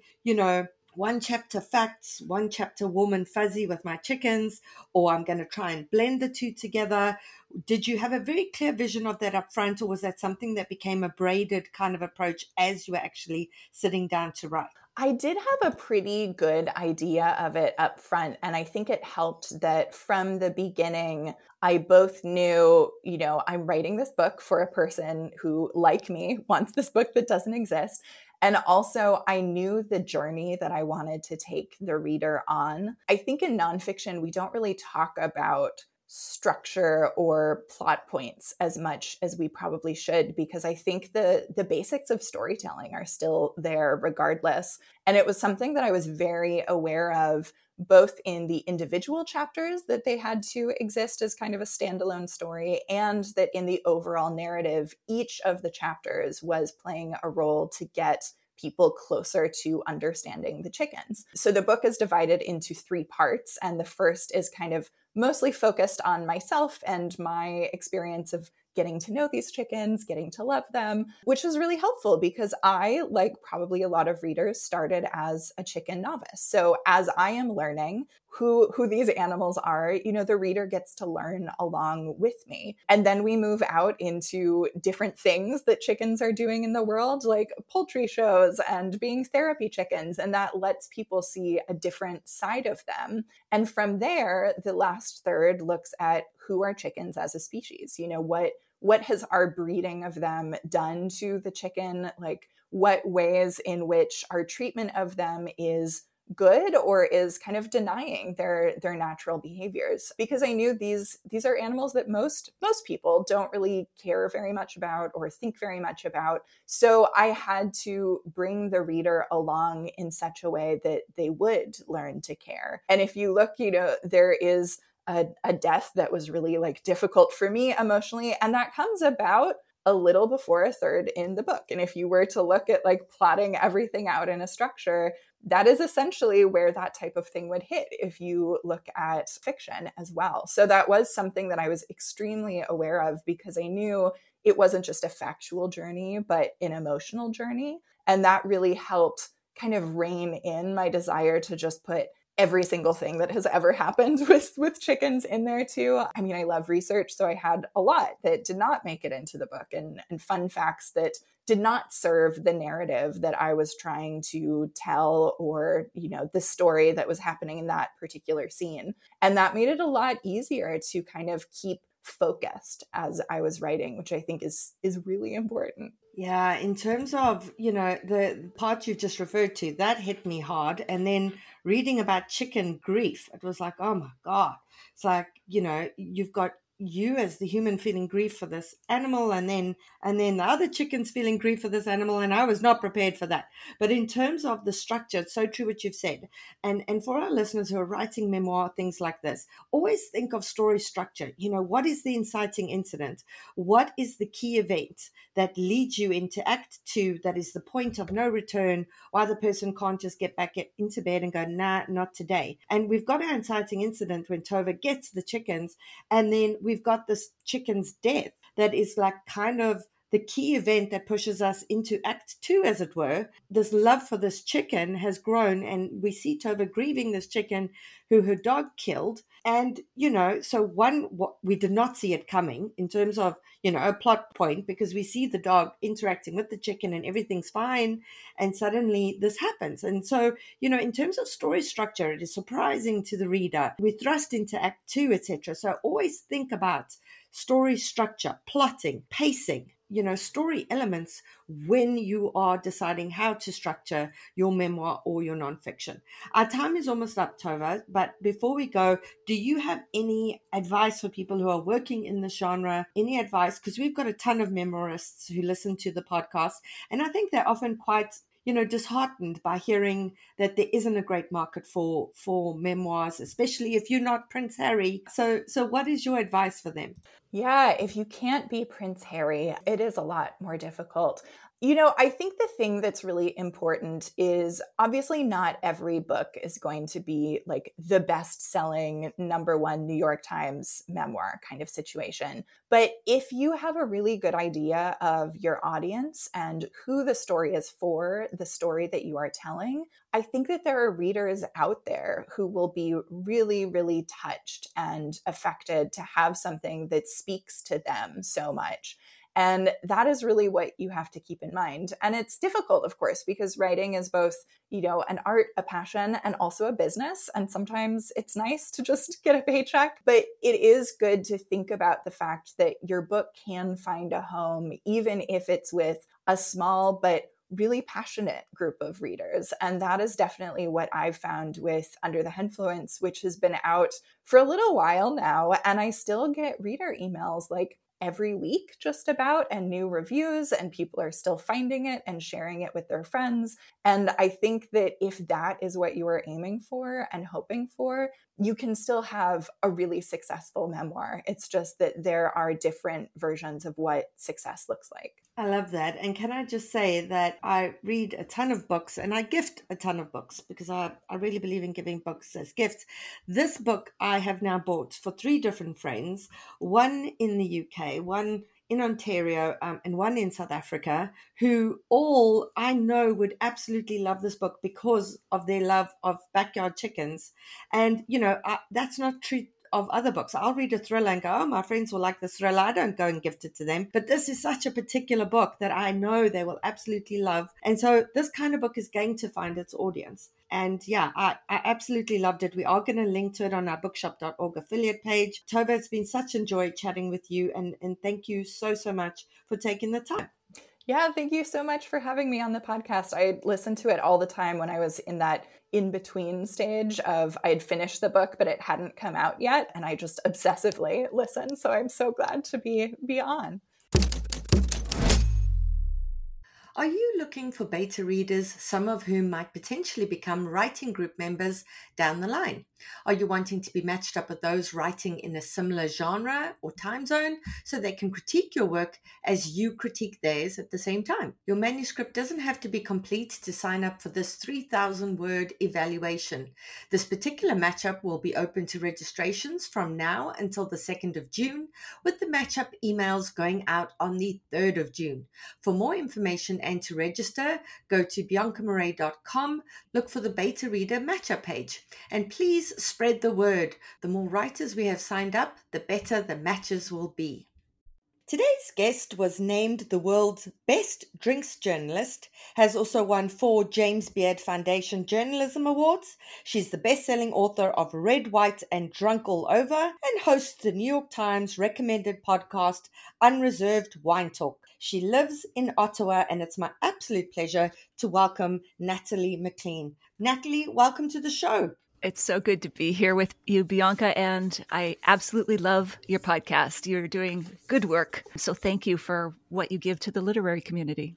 Well, thank you so much for that. Much appreciated. So, for our listeners, we are chatting today about Natalie's memoir, which is called Wine Witch on Fire Rising from the Ashes of Divorce, Defamation, and Drinking Too Much holy heck when we talk uh-huh. about a hook it's all there in the title man it's it's all there so so before we dive into that because I have a lot of questions about the witch theme, etc., etc. But something that I was really fascinated by is at the end of Natalie's memoir, we have something called Post Morticia. And I'm going to read this to you because we hear so often on the podcast from memoirists who say what kind of place you should write from when you're writing your memoir.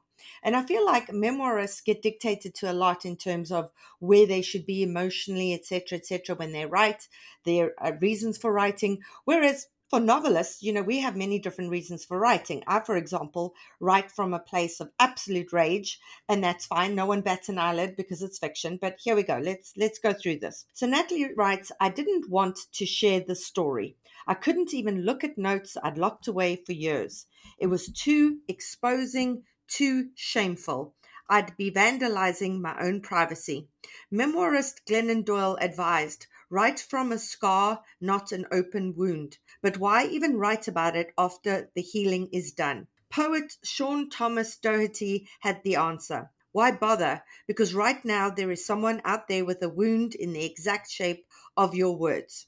My memoir gathered different parts of my life that I thought were separate, but were just two sides of an open wound. Words were my sutures to sew my life back together. The scars they created are now patterns of meaning that are stronger than the flesh before the injury. Right, so just bouncing off of that, Natalie, I know you're writing from a place now, I think 11 years in the future after most of this happened, but there is a simmering, bubbling anger under all of these words and I was here for it. I was totally here for it because if this had happened to me, I would be furious and I would want to write from that place. So, can you take us through this a bit? Tell our listeners why you wrote this memoir and, and the place you wrote it from. Sure. So, as you've just read, I, I really could not even contemplate writing this story for a number of years.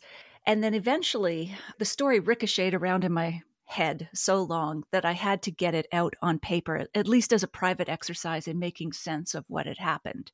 And then over more years, because this happened a decade ago, but I do think the themes, the feelings, the issues are more relevant today than they were back then. So over the years, you know, I was hearing more and more stories from women in the wine industry, but also from women friends in other industries, you know, mm-hmm. tech, sport, finance.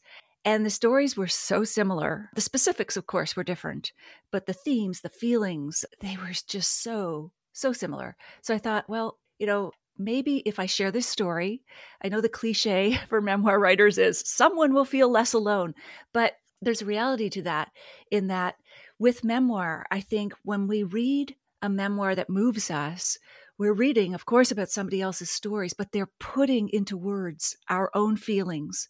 And we're looking for a piece of ourselves in their story.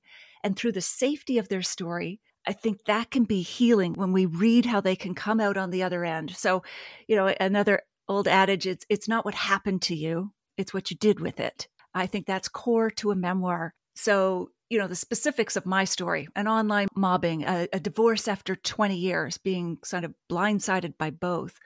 Everyone else's situation is probably not going to be anywhere near or close to that. But the feelings that can arise from, you know, longing for love or loss or loneliness or fear of the future, that's the power of a good memoir, putting those feelings into words through someone else's story and being able to read that. So that's why I did it. I mean, so in a sense, yes, so that someone out there would feel less alone, but also so that I could connect with others and I myself could feel less alone. Because I think as writers, that's what we do. That's how we connect with the world and with others.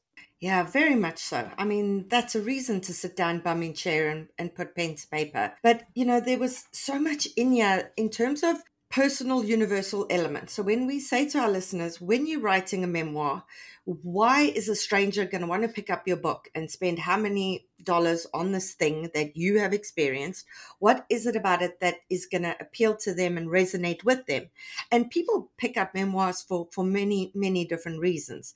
The thing in here that really simmered with me was, you know, the misogyny that was rife in the wine writing industry well not just wine writing the critics etc at the time when you were being sort of dragged over the coals in terms of the defamation can we can we first just put that into context for our listeners and then we can discuss it a little bit further from there mm-hmm. do you mean what happened the inciting incident yes the inciting incident Dun, dun, dun. We need sound effects. Okay, so it was just before Christmas. My family had all gone to bed and we'd had a very festive, very merry dinner with lots of wine, of course. And I was checking email one last time. It was just before midnight. And this Google alert pops up in my inbox and says Natalie Maclean, world's best wine writer or content thief. and my heart dropped. I mean, it just went right through to the soles of my feet. Because as you know, Bianca, as a writer, that is the worst thing we can be accused of. So doctors lose their license for malpractice. Lawyers get disbarred for misrepresentation. Writers, we get our careers and reputations canceled for anything to do with copyright issues. So I just didn't, I just felt it all coming at me. Like the, the words were burning into my retinas. And it took me a while to absorb it and to understand what is it that they're saying? What happened here? And that's how I open the story by putting you right into the middle of it and trying to make it as visceral as I can. Because this is all online where many people will say, oh, you know, just turn it off. Sticks and stones will break my bones, but, you know, name calling, nasty comments, they'll never hurt you. But when you make the majority of your living online and through words, you can no more turn it off than a surgeon can operate outside the hospital this is your everything. It's your livelihood. It's how you support your family. It's who you are. It's your reputation. It's your self worth. So I had to try to make that more tangible, more visceral for readers, especially readers who are not writers and might dismiss it as, oh, yeah, the internet's mean. Get over it. So the story unfolds from there. That's it starts there. And then I start to back up with what led up to that. And then we return midway through the book to that scene my what I call my nightmare before Christmas. And then we move forward again to what happened and the resolution. Yeah. So for our listeners, you know, we started in medias res, right? Yes. It's the inciting incident but what what Natalie does is she puts us right there in the action. Then we kind of go back and we get context, etc., etc. Then we move forward. So she's chosen a very interesting structure and timeline in terms of the structure of the memoir, which we're going to discuss in a little bit more detail. But the thing that really stood out to me in terms of that personal universal element is not that people had a problem with the way you used the the wine reviews just referencing the critics initials etc etc it's the way they came for you did not allow you to kind of speak for yourself, would not accept an explanation or an apology, but then how very personal it became, and how so many of these misogynistic comments that were made online were about your appearance, were about your breasts, were about your hair and you as a woman, to the point that someone actually threatened to rape you if you did not shut up. And I swear the rage that I feel at that because you know, as we are three women who run a podcast, we've had more than our fair share of these kinds of comments coming to us. What the hell do we know? We're just stupid women. We must shut up, etc., etc. But just that I think there are so many women listening right now who have experienced that at some point or another. Maybe they haven't had this online vitriol, but certainly they've had men in their companies comment on their appearance and things like that in, these ways that are just it's infuriating. It's mind blowing, in fact. And this was only 10 years ago. So, can you take us through after you, you wrote the memoir? I'm sure you must have heard from hundreds of women mm. that could relate to that, who were saying, Natalie, oh my God, we may not be in the wine industry, we may not be in this industry, but boy, can we relate to this kind of behavior. Absolutely. I mean, the, the, the, letters just kept flooding in, like direct messages, emails, and so on. And I mean, that that has just been so gratifying. I mean, just, but you know, it, they were so specific, these emails and letters. Like, you wrote my story. You you wouldn't believe it. We, I feel like you're my sister. And I finally, you know, we've just reunited. I don't know. I, I think though that it has to go back to the feelings because the situational specifics are different. And you know, you've touched on it a few times, Bianca, women's anger and fury. I mean, we are taught to be nice girls, to smile, to, you know, brighten up someone else's day, usually a man's. And we don't talk enough about our anger with that. We, you know, th- throughout this memoir, there's also an evolution of how I deal with my own anger you know, all of that's tied together the witch theme, the anger, the fire, the scorn, the fury. Because up till writing this book, you know, I'd always been, I just was more of a humor writer than anything else. I, you know, would make fun of the wine industry, but in a light-hearted way. I would play nice, I'd play by the rules, and so on. And I had a lot of success with that. I, I treated my writing career like one gloriously long English class. If I kept my head down, and I did good work, I get, you know, the A grade, top marks. And actually, the world doesn't work that way. Certainly the wine industry doesn't, and, and many other writers did not feel that way. So it was an awakening for me and a, a whole process that I went through from always trying to be a, a good girl and play by the rules to making light of even my own skills as a writer, as a woman, to at first feeling sad and depressed that all of this was happening and then to opening up to my own anger and saying, hey, this isn't right. And there are all of these, well, they were all men, so I may as well just say that, not people. All these men are telling my story. I'm a writer and I should be able to tell my own story. I should be able to write this last chapter. Amen to that. So, so we're going to get to the witch structure because I love that. And for the memoirists out there, we have said, you know, memoir should not be something that you approach going, okay, this is when I was born. I'm taking the story in a linear way. This is what happened when I was 20. This is what happened when I was 30. And this is where I currently am. You know, there are so many different ways to structure memoir. And the way Natalie pulled in the witch theme, I thought was absolute genius. And I want to unpack that some more. But something you've just said is something I want to touch on. So, writing writing a memoir like this in which you're defending yourself so much against the allegations that were made against you, you know, how are you able to do that? How are you able to tell your truth without worrying about implicating people who might want to sue, legal concerns, etc.? There are some names that you don't mention the names, you're obscure in the names. There are some men who you mention blatantly. And obviously, those were ones who made their comments in very public forums, in which case you are able to quote them from those public forums. For our listeners out there who are writing something similar, how do you balance the truth telling against worrying about legal repercussions down the line for writing your truth? So, first up, you can't worry about it at all when you are writing your early drafts. Otherwise, you're trying to have your foot on the gas pedal and on the brake at the same time. You won't get it out there. You, you won't get it down on paper, is what I should say. You have to let the story out first. So that's the first thing. Then, as you get further down the road to more iterations of your drafts and it's starting to take shape and you've had a developmental edit and you've had other edits and so on, that's the point at which you can start thinking about legal ramifications. I should note, Bianca, that I had changed everybody's name. So, not just family members, but also all of these men who are commenting publicly about me and then, you know, even the crude things they were saying and so on. And the lawyer went through the manuscript for the first time. He said, You know, if you change their name, you're violating their copyright.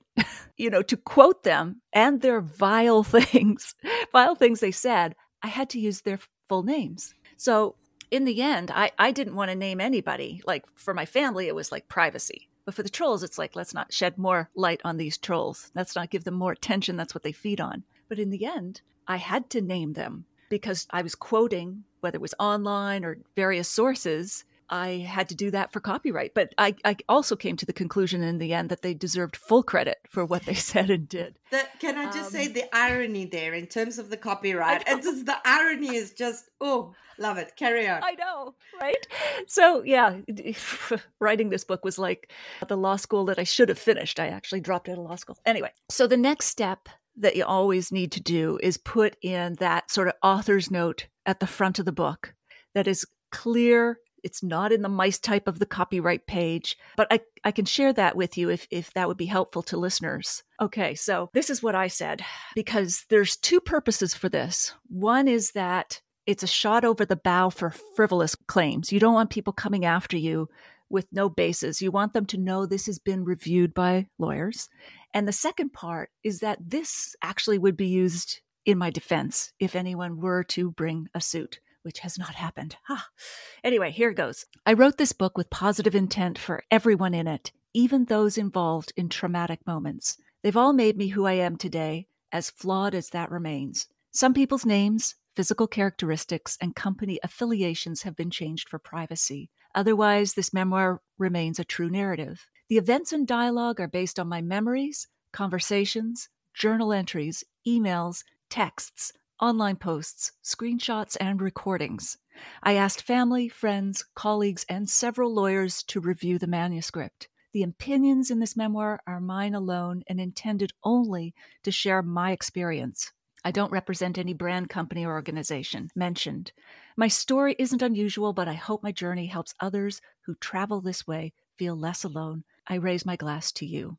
So that's that's just putting it out there and up front for the reasons that I mentioned, you know, shot over the bow for frivolous claims, part of my defense should it arise. That said, that does not save you from being sued for defamation, invasion of privacy, or copyright claims if you haven't used copyright correctly in your book. That's not like a, a you know, get out of jail card, that author's note. You still need to be very careful in how you talk about others. And so when I bring others into my story, I only bring them in to the extent that they overlap with my story. I go no further even though many times I wanted to, with other details that really didn't tell my story, or with characterizations that would be might be considered defamatory. I had to stick to the facts. But in the end, sticking to the facts was far more powerful. It got rid of all of the fluffy, you know,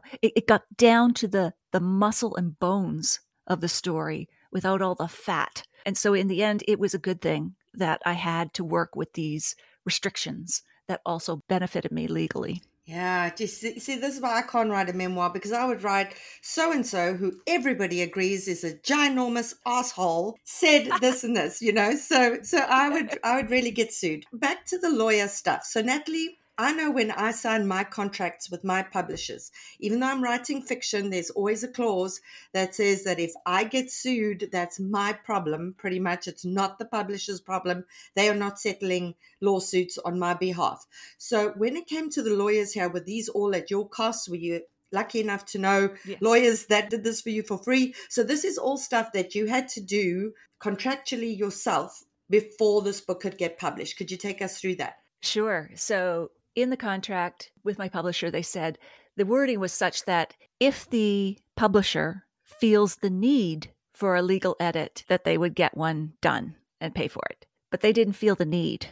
Even though this book centered on a variety of legal issues and was such a personal book that involved, you know, both my ex husband and all of these writers online, you know you just think that's a cauldron bubbling cauldron waiting for a lawyer to to put out the fire they decided that it wasn't necessary because ultimately as you said bianca i'm on the hook not them. You are indemnifying them. You're responsible for their legal fees and any damages in a suit. So that can just take the wind right out of your sails, out of your lungs.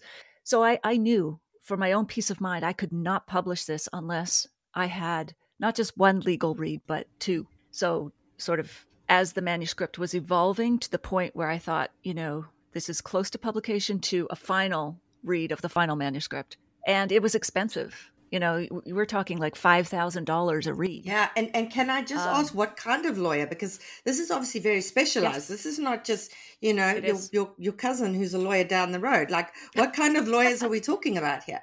Those who specialize either in entertainment law, but even more specifically than that, I went with a lawyer who specialized in the publishing world. He, he was a lawyer in the publishing world who only reads book manuscripts for three things copyright, defamation, and invasion of privacy. And I'd highly recommend him if anyone wants to get in touch after the show. Feel free to reach out to me. It was worth all the money because it was it was peace of mind but also i learned a lot like you know uh, going through his comments going through the manuscript made the manuscript better my editor at the publisher was afraid that the lawyers were going to ruin it they were going to take all the juicy bits out neuter the whole manuscript. But in the end, I think it made it stronger for the reasons we've discussed. But also, it it really made me weigh every word. And you need to do that in any book. You need to be right in there in the detail, in the minutia. As as much as we do a line edit,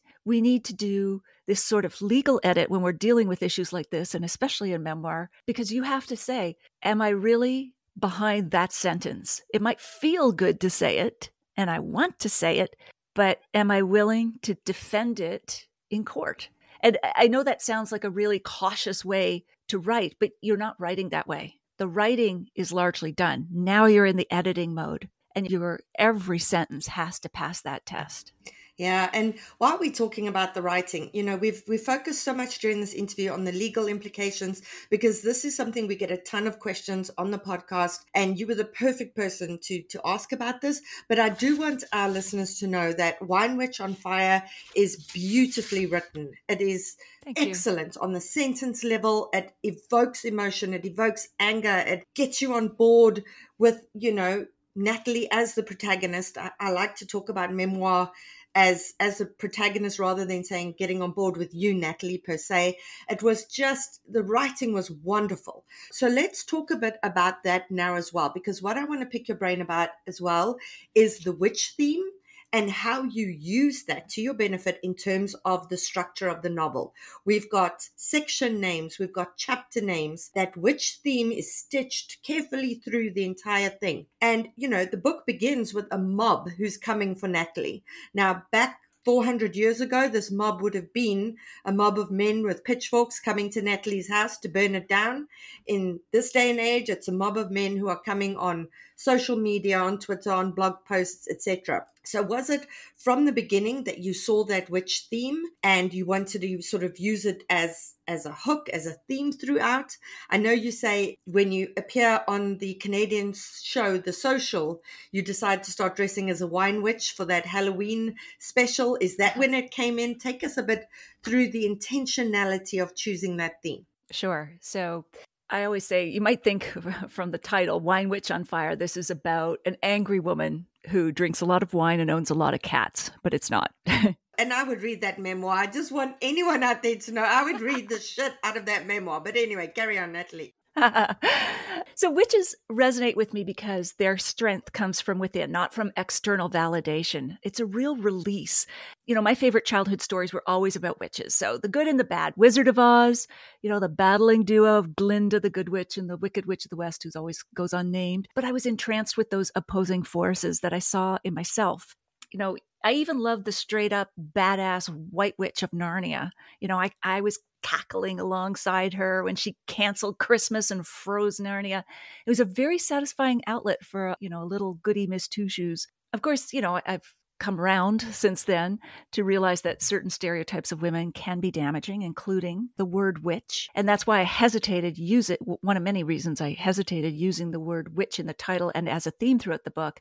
But now, you know, I, I believe a witch is a wise woman who's been through the fire of life come out on the other end stronger, wiser, fiercer. So I had to get over my notions of what a witch was first.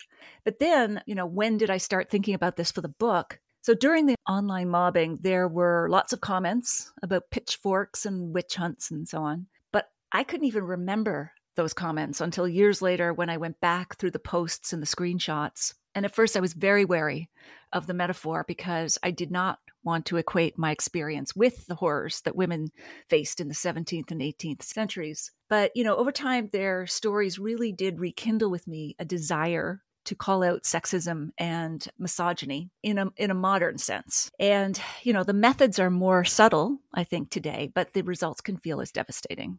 So during my no good, terrible, very bad vintage, I did feel like a witch in all the worst ways, you know, outcast, despised, scorned, hunted. And even the stories of so called witches, like in literature, inspired me. You know, I was thinking back to all of these stories that I loved as a child. You know, Hester Prynne was forced to wear the scarlet letter A on her chest, and she embroidered it ornately with gold thread, and I think made something creative out of her shame. And she transformed that badge of humiliation into her own emblem of individuality, her way of taking back the story. So all of these themes were bubbling in in my own cauldron. And I think for many of us today, you know, online can be so amorphous like what is it? But Google's search algorithm is our modern scarlet letter A, especially for women. If there's anything negative about you online, it'll be on the first page of results, regardless of when it happened or whether it's been fact checked, doesn't matter. And we all wear that A on our virtual chest. So in the end, I, I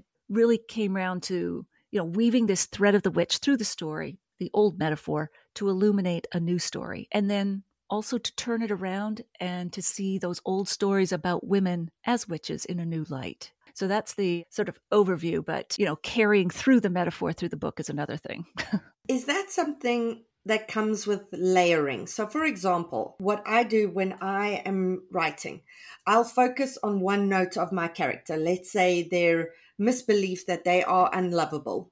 And I'll focus on that for a lot of time. And then there'll be something else about their character. Like, for example, they feel very insecure about their body image. And I'm not able to generally write those two notes at the same time. But when I come back with editing, I'll be like, look out for where the body dysmorphia or the you know self image is a problem and where you can factor that in and so i'm able to weave that in during the editorial process later on so is that something that mm-hmm. you were also very conscious of when editing saying oh wow I didn't see this the first time around, but this is something that really can be compared to X, Y, and Z when it comes to witches. Exactly. So I had a, a stockpile of little witch stories. And then when you have those sort of in the back of your mind, they become readily apparent as you're reading your manuscript for the 98th time where they might fit without being heavy handed, without milking the metaphor. You know, so once I decided to go with the witch theme, I really had to go all in. Otherwise, it would come off as superficial or disrespectful to the women who were persecuted. So it was this balance of okay, you need to go deep, but you can't overdo it. And so it's that fine, fine line. So, you know, leaning into that metaphor was I think, more fruitful for the writing itself. It was a way of showing, not telling. So, for example, when I started responding to the comments, the defamatory comments and others online, I would get flaming responses from the trolls. And then when I backed off and didn't post, they'd accuse me of running away from the issue. So that reminded me of the story of the one way to tell if a woman was a witch in colonial Salem was to strip her down to her undergarments, bind her and throw her into a lake. Since witches rejected the sacrament of baptism, the water would reject her and make her float. An innocent person would sink to the bottom, according to this logic. So you'd either sink and drown or float and get dragged to the stake and be burned. Damned if you do, damned if you don't. Sounds like the forerunner to social media. Yeah. So trying to weave the two of them together like that. But I had like, so the story, like I had a file of stories of all of these things about witches and, you know, when I started going back to the passage of, I can't win here, I'm trying to respond. And then when I think that that's just fueling their fire, I don't respond. Ugh, I can't win that way either. So you weave in these small snippets that are firmly rooted in the metaphor. They serve kind of as a touch point for the reader that shows up in new and interesting ways, I think, through the manuscript. But they also allow me to share more satisfying reflections as well as the vulnerability and surprise and, and fear. Yeah, uh, you did that so incredibly well. And there were so many moments where I was like, you know, there are times that it feels like we've come so far, and there's times that it feels like we haven't even taken that first step. When you compare mm-hmm. like the modern day context to things that you're comparing happened to however many years ago. It's you know and and that was the touchstone for me. Each time we brought it back brought it back brought it back and it it was not overdone it was not heavy handed it was just perfect. I loved as well the chapter headings. So for our listeners natalie went between sort of witch themed chapter headings and also wine themed so we have things like game of crones a marriage of true vines, good witch hunting, tempest in a wine glass. So, so really, really creative and interesting there as well. Natalie, we passed our time. I have so many other questions, but unfortunately, we are not going to get to them. Can you tell our listeners where they can find you? Tell them about your newsletter. Tell them a bit more about where all you are. Thank you, Bianca.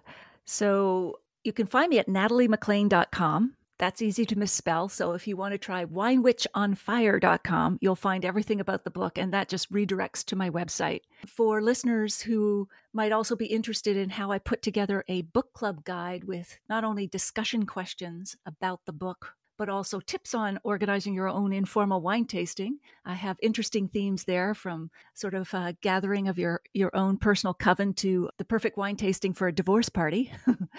you can go to winewitchonfire.com forward slash guide. So feel free to borrow whatever is helpful there. As you mentioned, Bianca, I also host a, the podcast Unreserved Wine Talk. And I really try to interview people who are weird and wonderful in the world of wine and can tell stories. We're not comparing Hungarian to American oak or anything like that. My newsletter is at nataliemaclean.com. I have free mobile apps that will scan the barcodes, front labels of bottles, and bring up my wine reviews. You can find it all there at either nataliemaclean.com or winewitchonfire.com. Amazing, Natalie. Thank you. And Natalie does have two other books out before this one. Can you quickly tell our listeners about those? Sure, these are far more lightheaded, uh, lightheaded. well, they are lightheaded and lighthearted. The first is Red, White, and Drunk All Over, a wine-soaked journey from grape to glass. As you can see, I do put the entire book in the title and subtitle.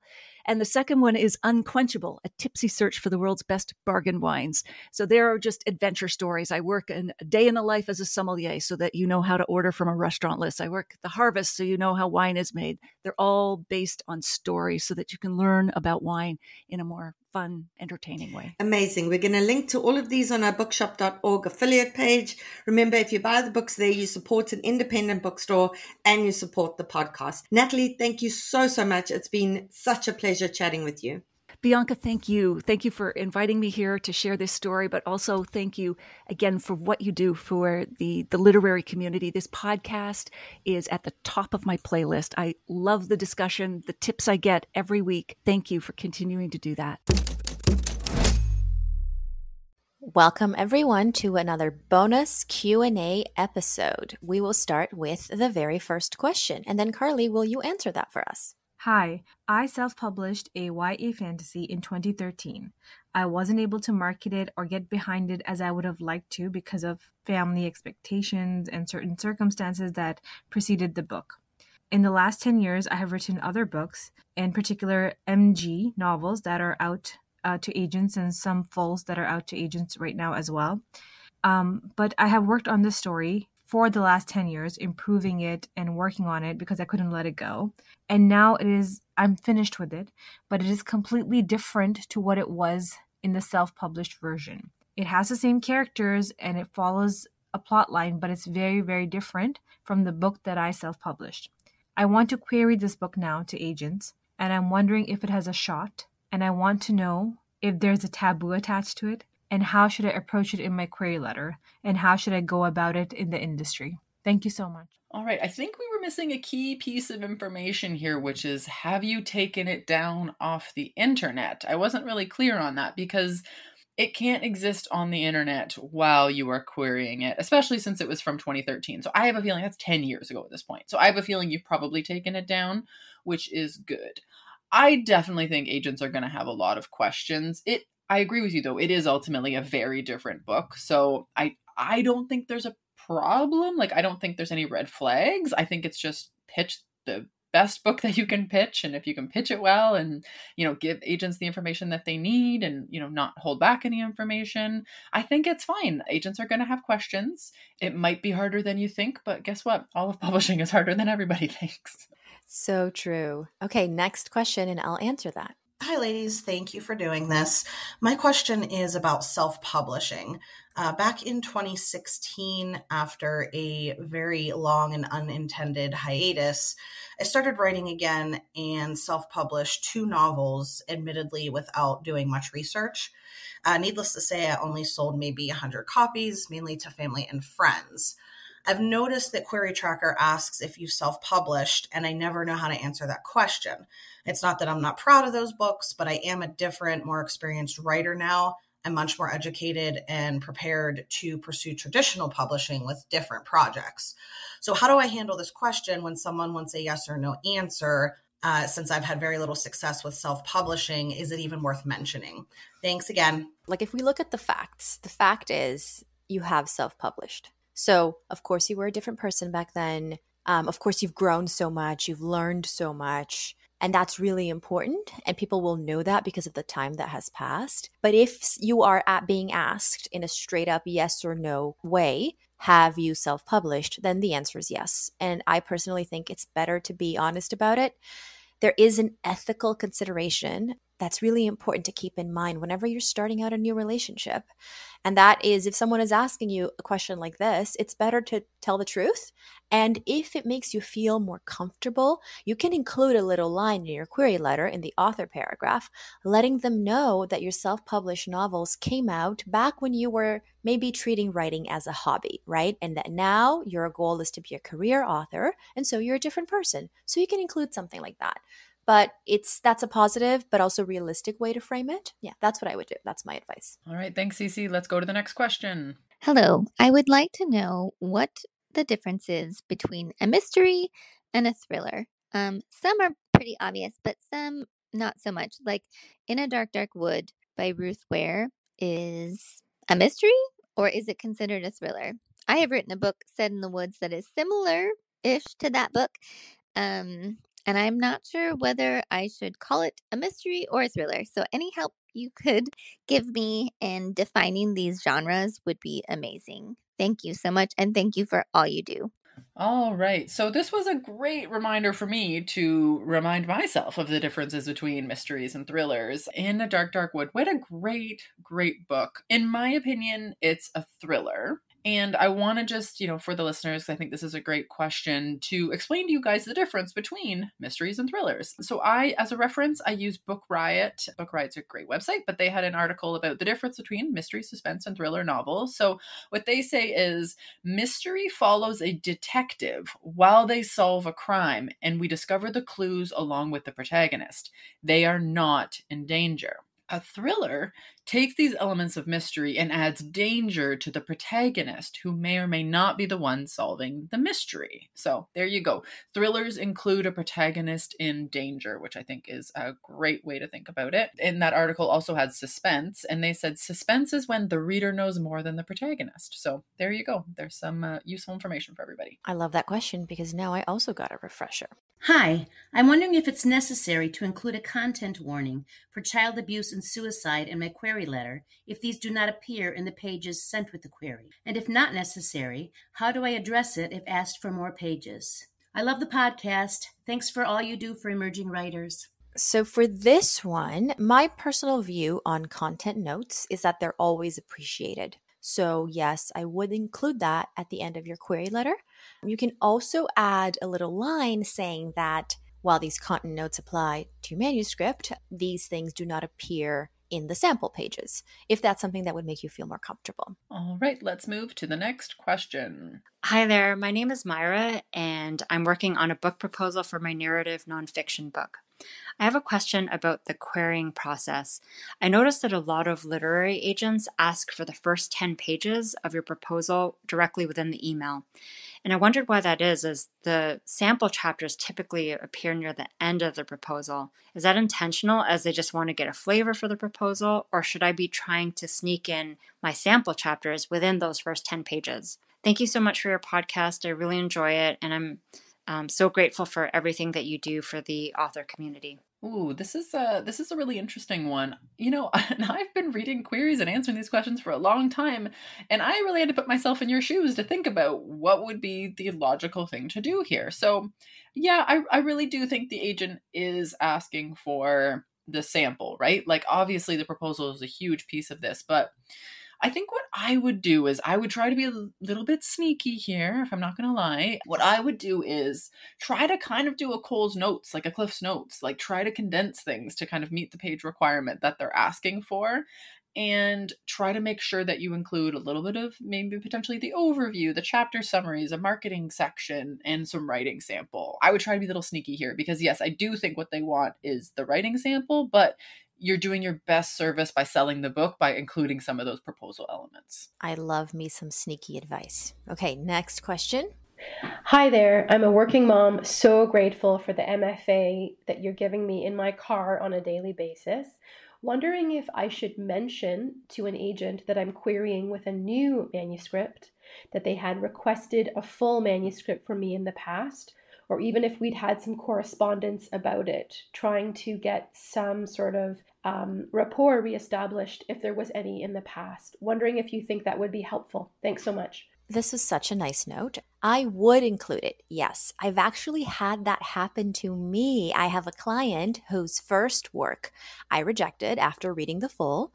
And when she queried me again years later with her new work, she mentioned this rejection in the past, and it only made me feel more positive about my chances of liking her work since I would not have requested the full if I didn't feel like there was true potential. Ultimately, it's up to you. This isn't a situation where ethically you should mention it. So it's whatever your comfort level is. But I see it as a positive thing because if I've enjoyed your work before, then I might enjoy it again. And there's so many reasons why we pass on a full. It could be something like, unfortunately, I don't think the market is looking for this right now. It could be something that has nothing to do with your talent, is what I'm saying. So so I would. I think that's a positive and congratulations. Thank you so much, Cece. Let's go to the next one.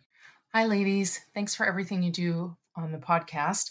I am a querying author and I have a question for you. I recently got a polite rejection from an agent who said, I like your writing, but unfortunately, I found editors super picky in the women's fiction market, and I'm not confident I know how to position a plot like this for success. I'm also uh, recently involved in an online pitch event that included agents and editors. And I got um, a comment from an editor saying that they would be interested in seeing uh, my book once it's ready to go out on submission. So, my question is wondering if it is appropriate to contact the agent who passed and let her know that I have an interest from an agent, or if that's not appropriate and that ship has sailed, and really I should just include that information in my query letter moving forward. Thank you so much. I appreciate the time. Hmm.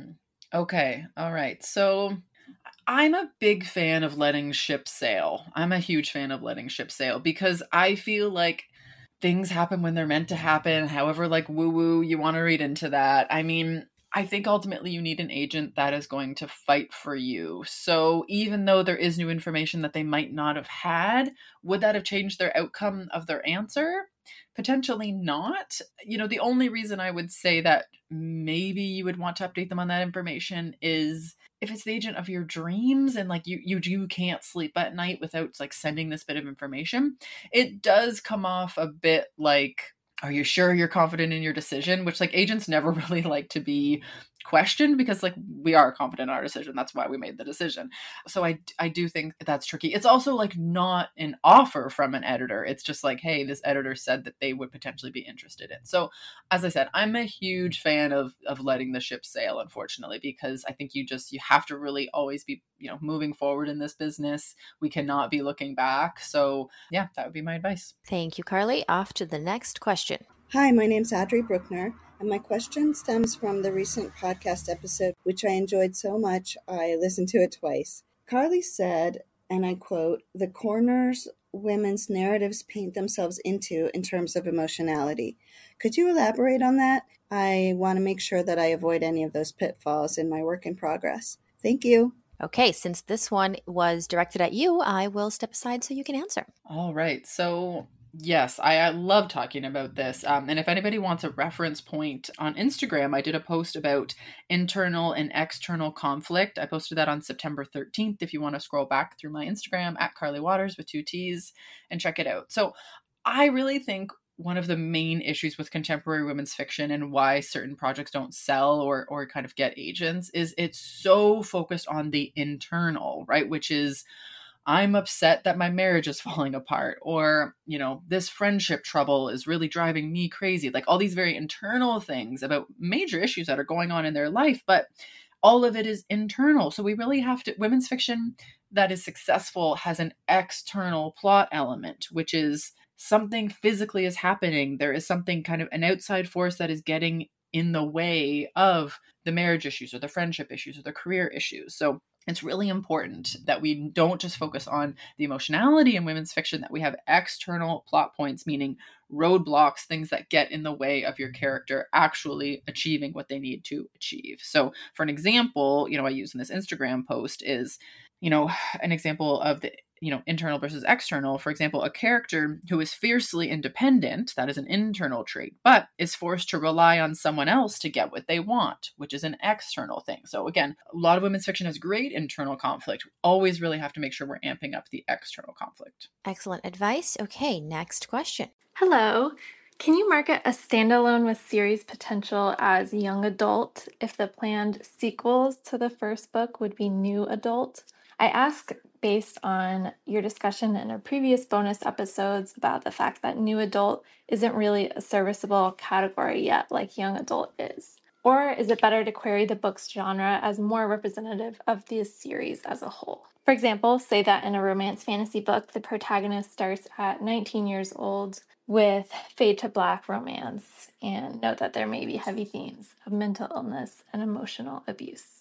Thank you. All right. Thank you for this one. Wow. Yeah, this is tricky. I mean, I think we've talked at length, which you know, about new adult and whether it is or isn't a category. I personally am also a huge fan of just focusing on what you have in front of you. And if what you have in front of you is a YA manuscript, really be focusing on this as a YA manuscript. So even if there is planned sequels, series potential, you know, that's fine. I wouldn't be using the words new adult in your pitch letter at all or your query letter at all if you are pitching a YA novel as the, you know, singular first book. There's been a lot of conversations lately. I was just reading Publishers Weekly magazine about YA starting to age up which is making like middle grade age up. And so I think there's a natural aging up that's happening in YA to cover the fact that new adult doesn't like new adult doesn't really exist as a category.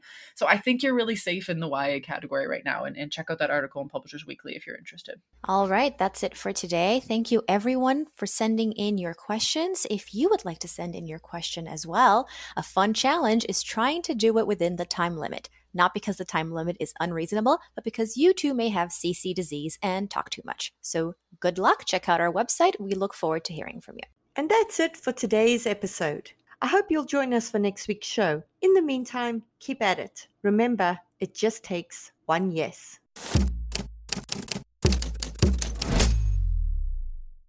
Here's the thing Ever wonder why aspiring authors spend so much time trying to crack the code about how to get published? That's because no one who's in the daily grind like me has put all the pieces together in one place. It's Carly Watters here, and as your senior literary agent on the podcast with 15 years of experience in publishing, selling books, and teaching the business of publishing, I'm here to give you the clarity that will turn this hobby into a career. Inside my course, The Author's Publishing Playbook, we have monthly live Q&A sessions to cover your specific issues, but for the rest there are over 40 video lessons that equal 10 hours of learning with professionally edited transcripts. The course will solve all your writerly problems except write your book for you. That's on you. My course is a masterclass designed to teach writers how to prepare, pitch, publish, and promote their book in today's competitive publishing landscape. It's for career driven writers, aspiring and published, who want to understand how to succeed in the business of books. There are over 20 worksheets, downloads, and plug and play templates for editing, querying, and marketing. You get lifetime access for the entire six module course as soon as you purchase. As new content gets added, you have access to that as well. Don't forget, there's a mobile app on top of computer access you can learn on the go. Get started today to gain the career you've only dreamed about. And you guys get a discount. So at checkout, carlywatters.com slash course, use code POD15, that's code POD15 when you check out for 15% off. That's carlywatters.com slash course. Use code POD15, that's code POD15 when you check out for 15% off. See you inside the course. Hi, everyone. This is Cece. If you're a fan of books with hooks, then you've probably heard me use the term interiority. I often catch myself saying things like, these pages need more interiority, or the interiority here needs work. And that's because interiority is a super important element of storytelling. It's what makes books unique. But as it turns out, a lot of you have questions about what exactly is interiority and how to properly weave it into stories, which is why I'm teaching my popular Writing Interiority class in a new two day format. We'll meet on Thursday, June 6 at 8 p.m. via Zoom to cover all things interiority, including the difference between interiority and emotions, how interiority is different from telling, how to leverage interiority into plot points, how to strike a balance between interiority and mystery, and more. And then we'll meet again for a live cozy Q&A session on Monday, June 10th, also at 8 p.m. via Zoom, in which you'll have the opportunity to turn your camera on if you choose. If you're interested, check out the link in my bio on Instagram, and I hope to see you there.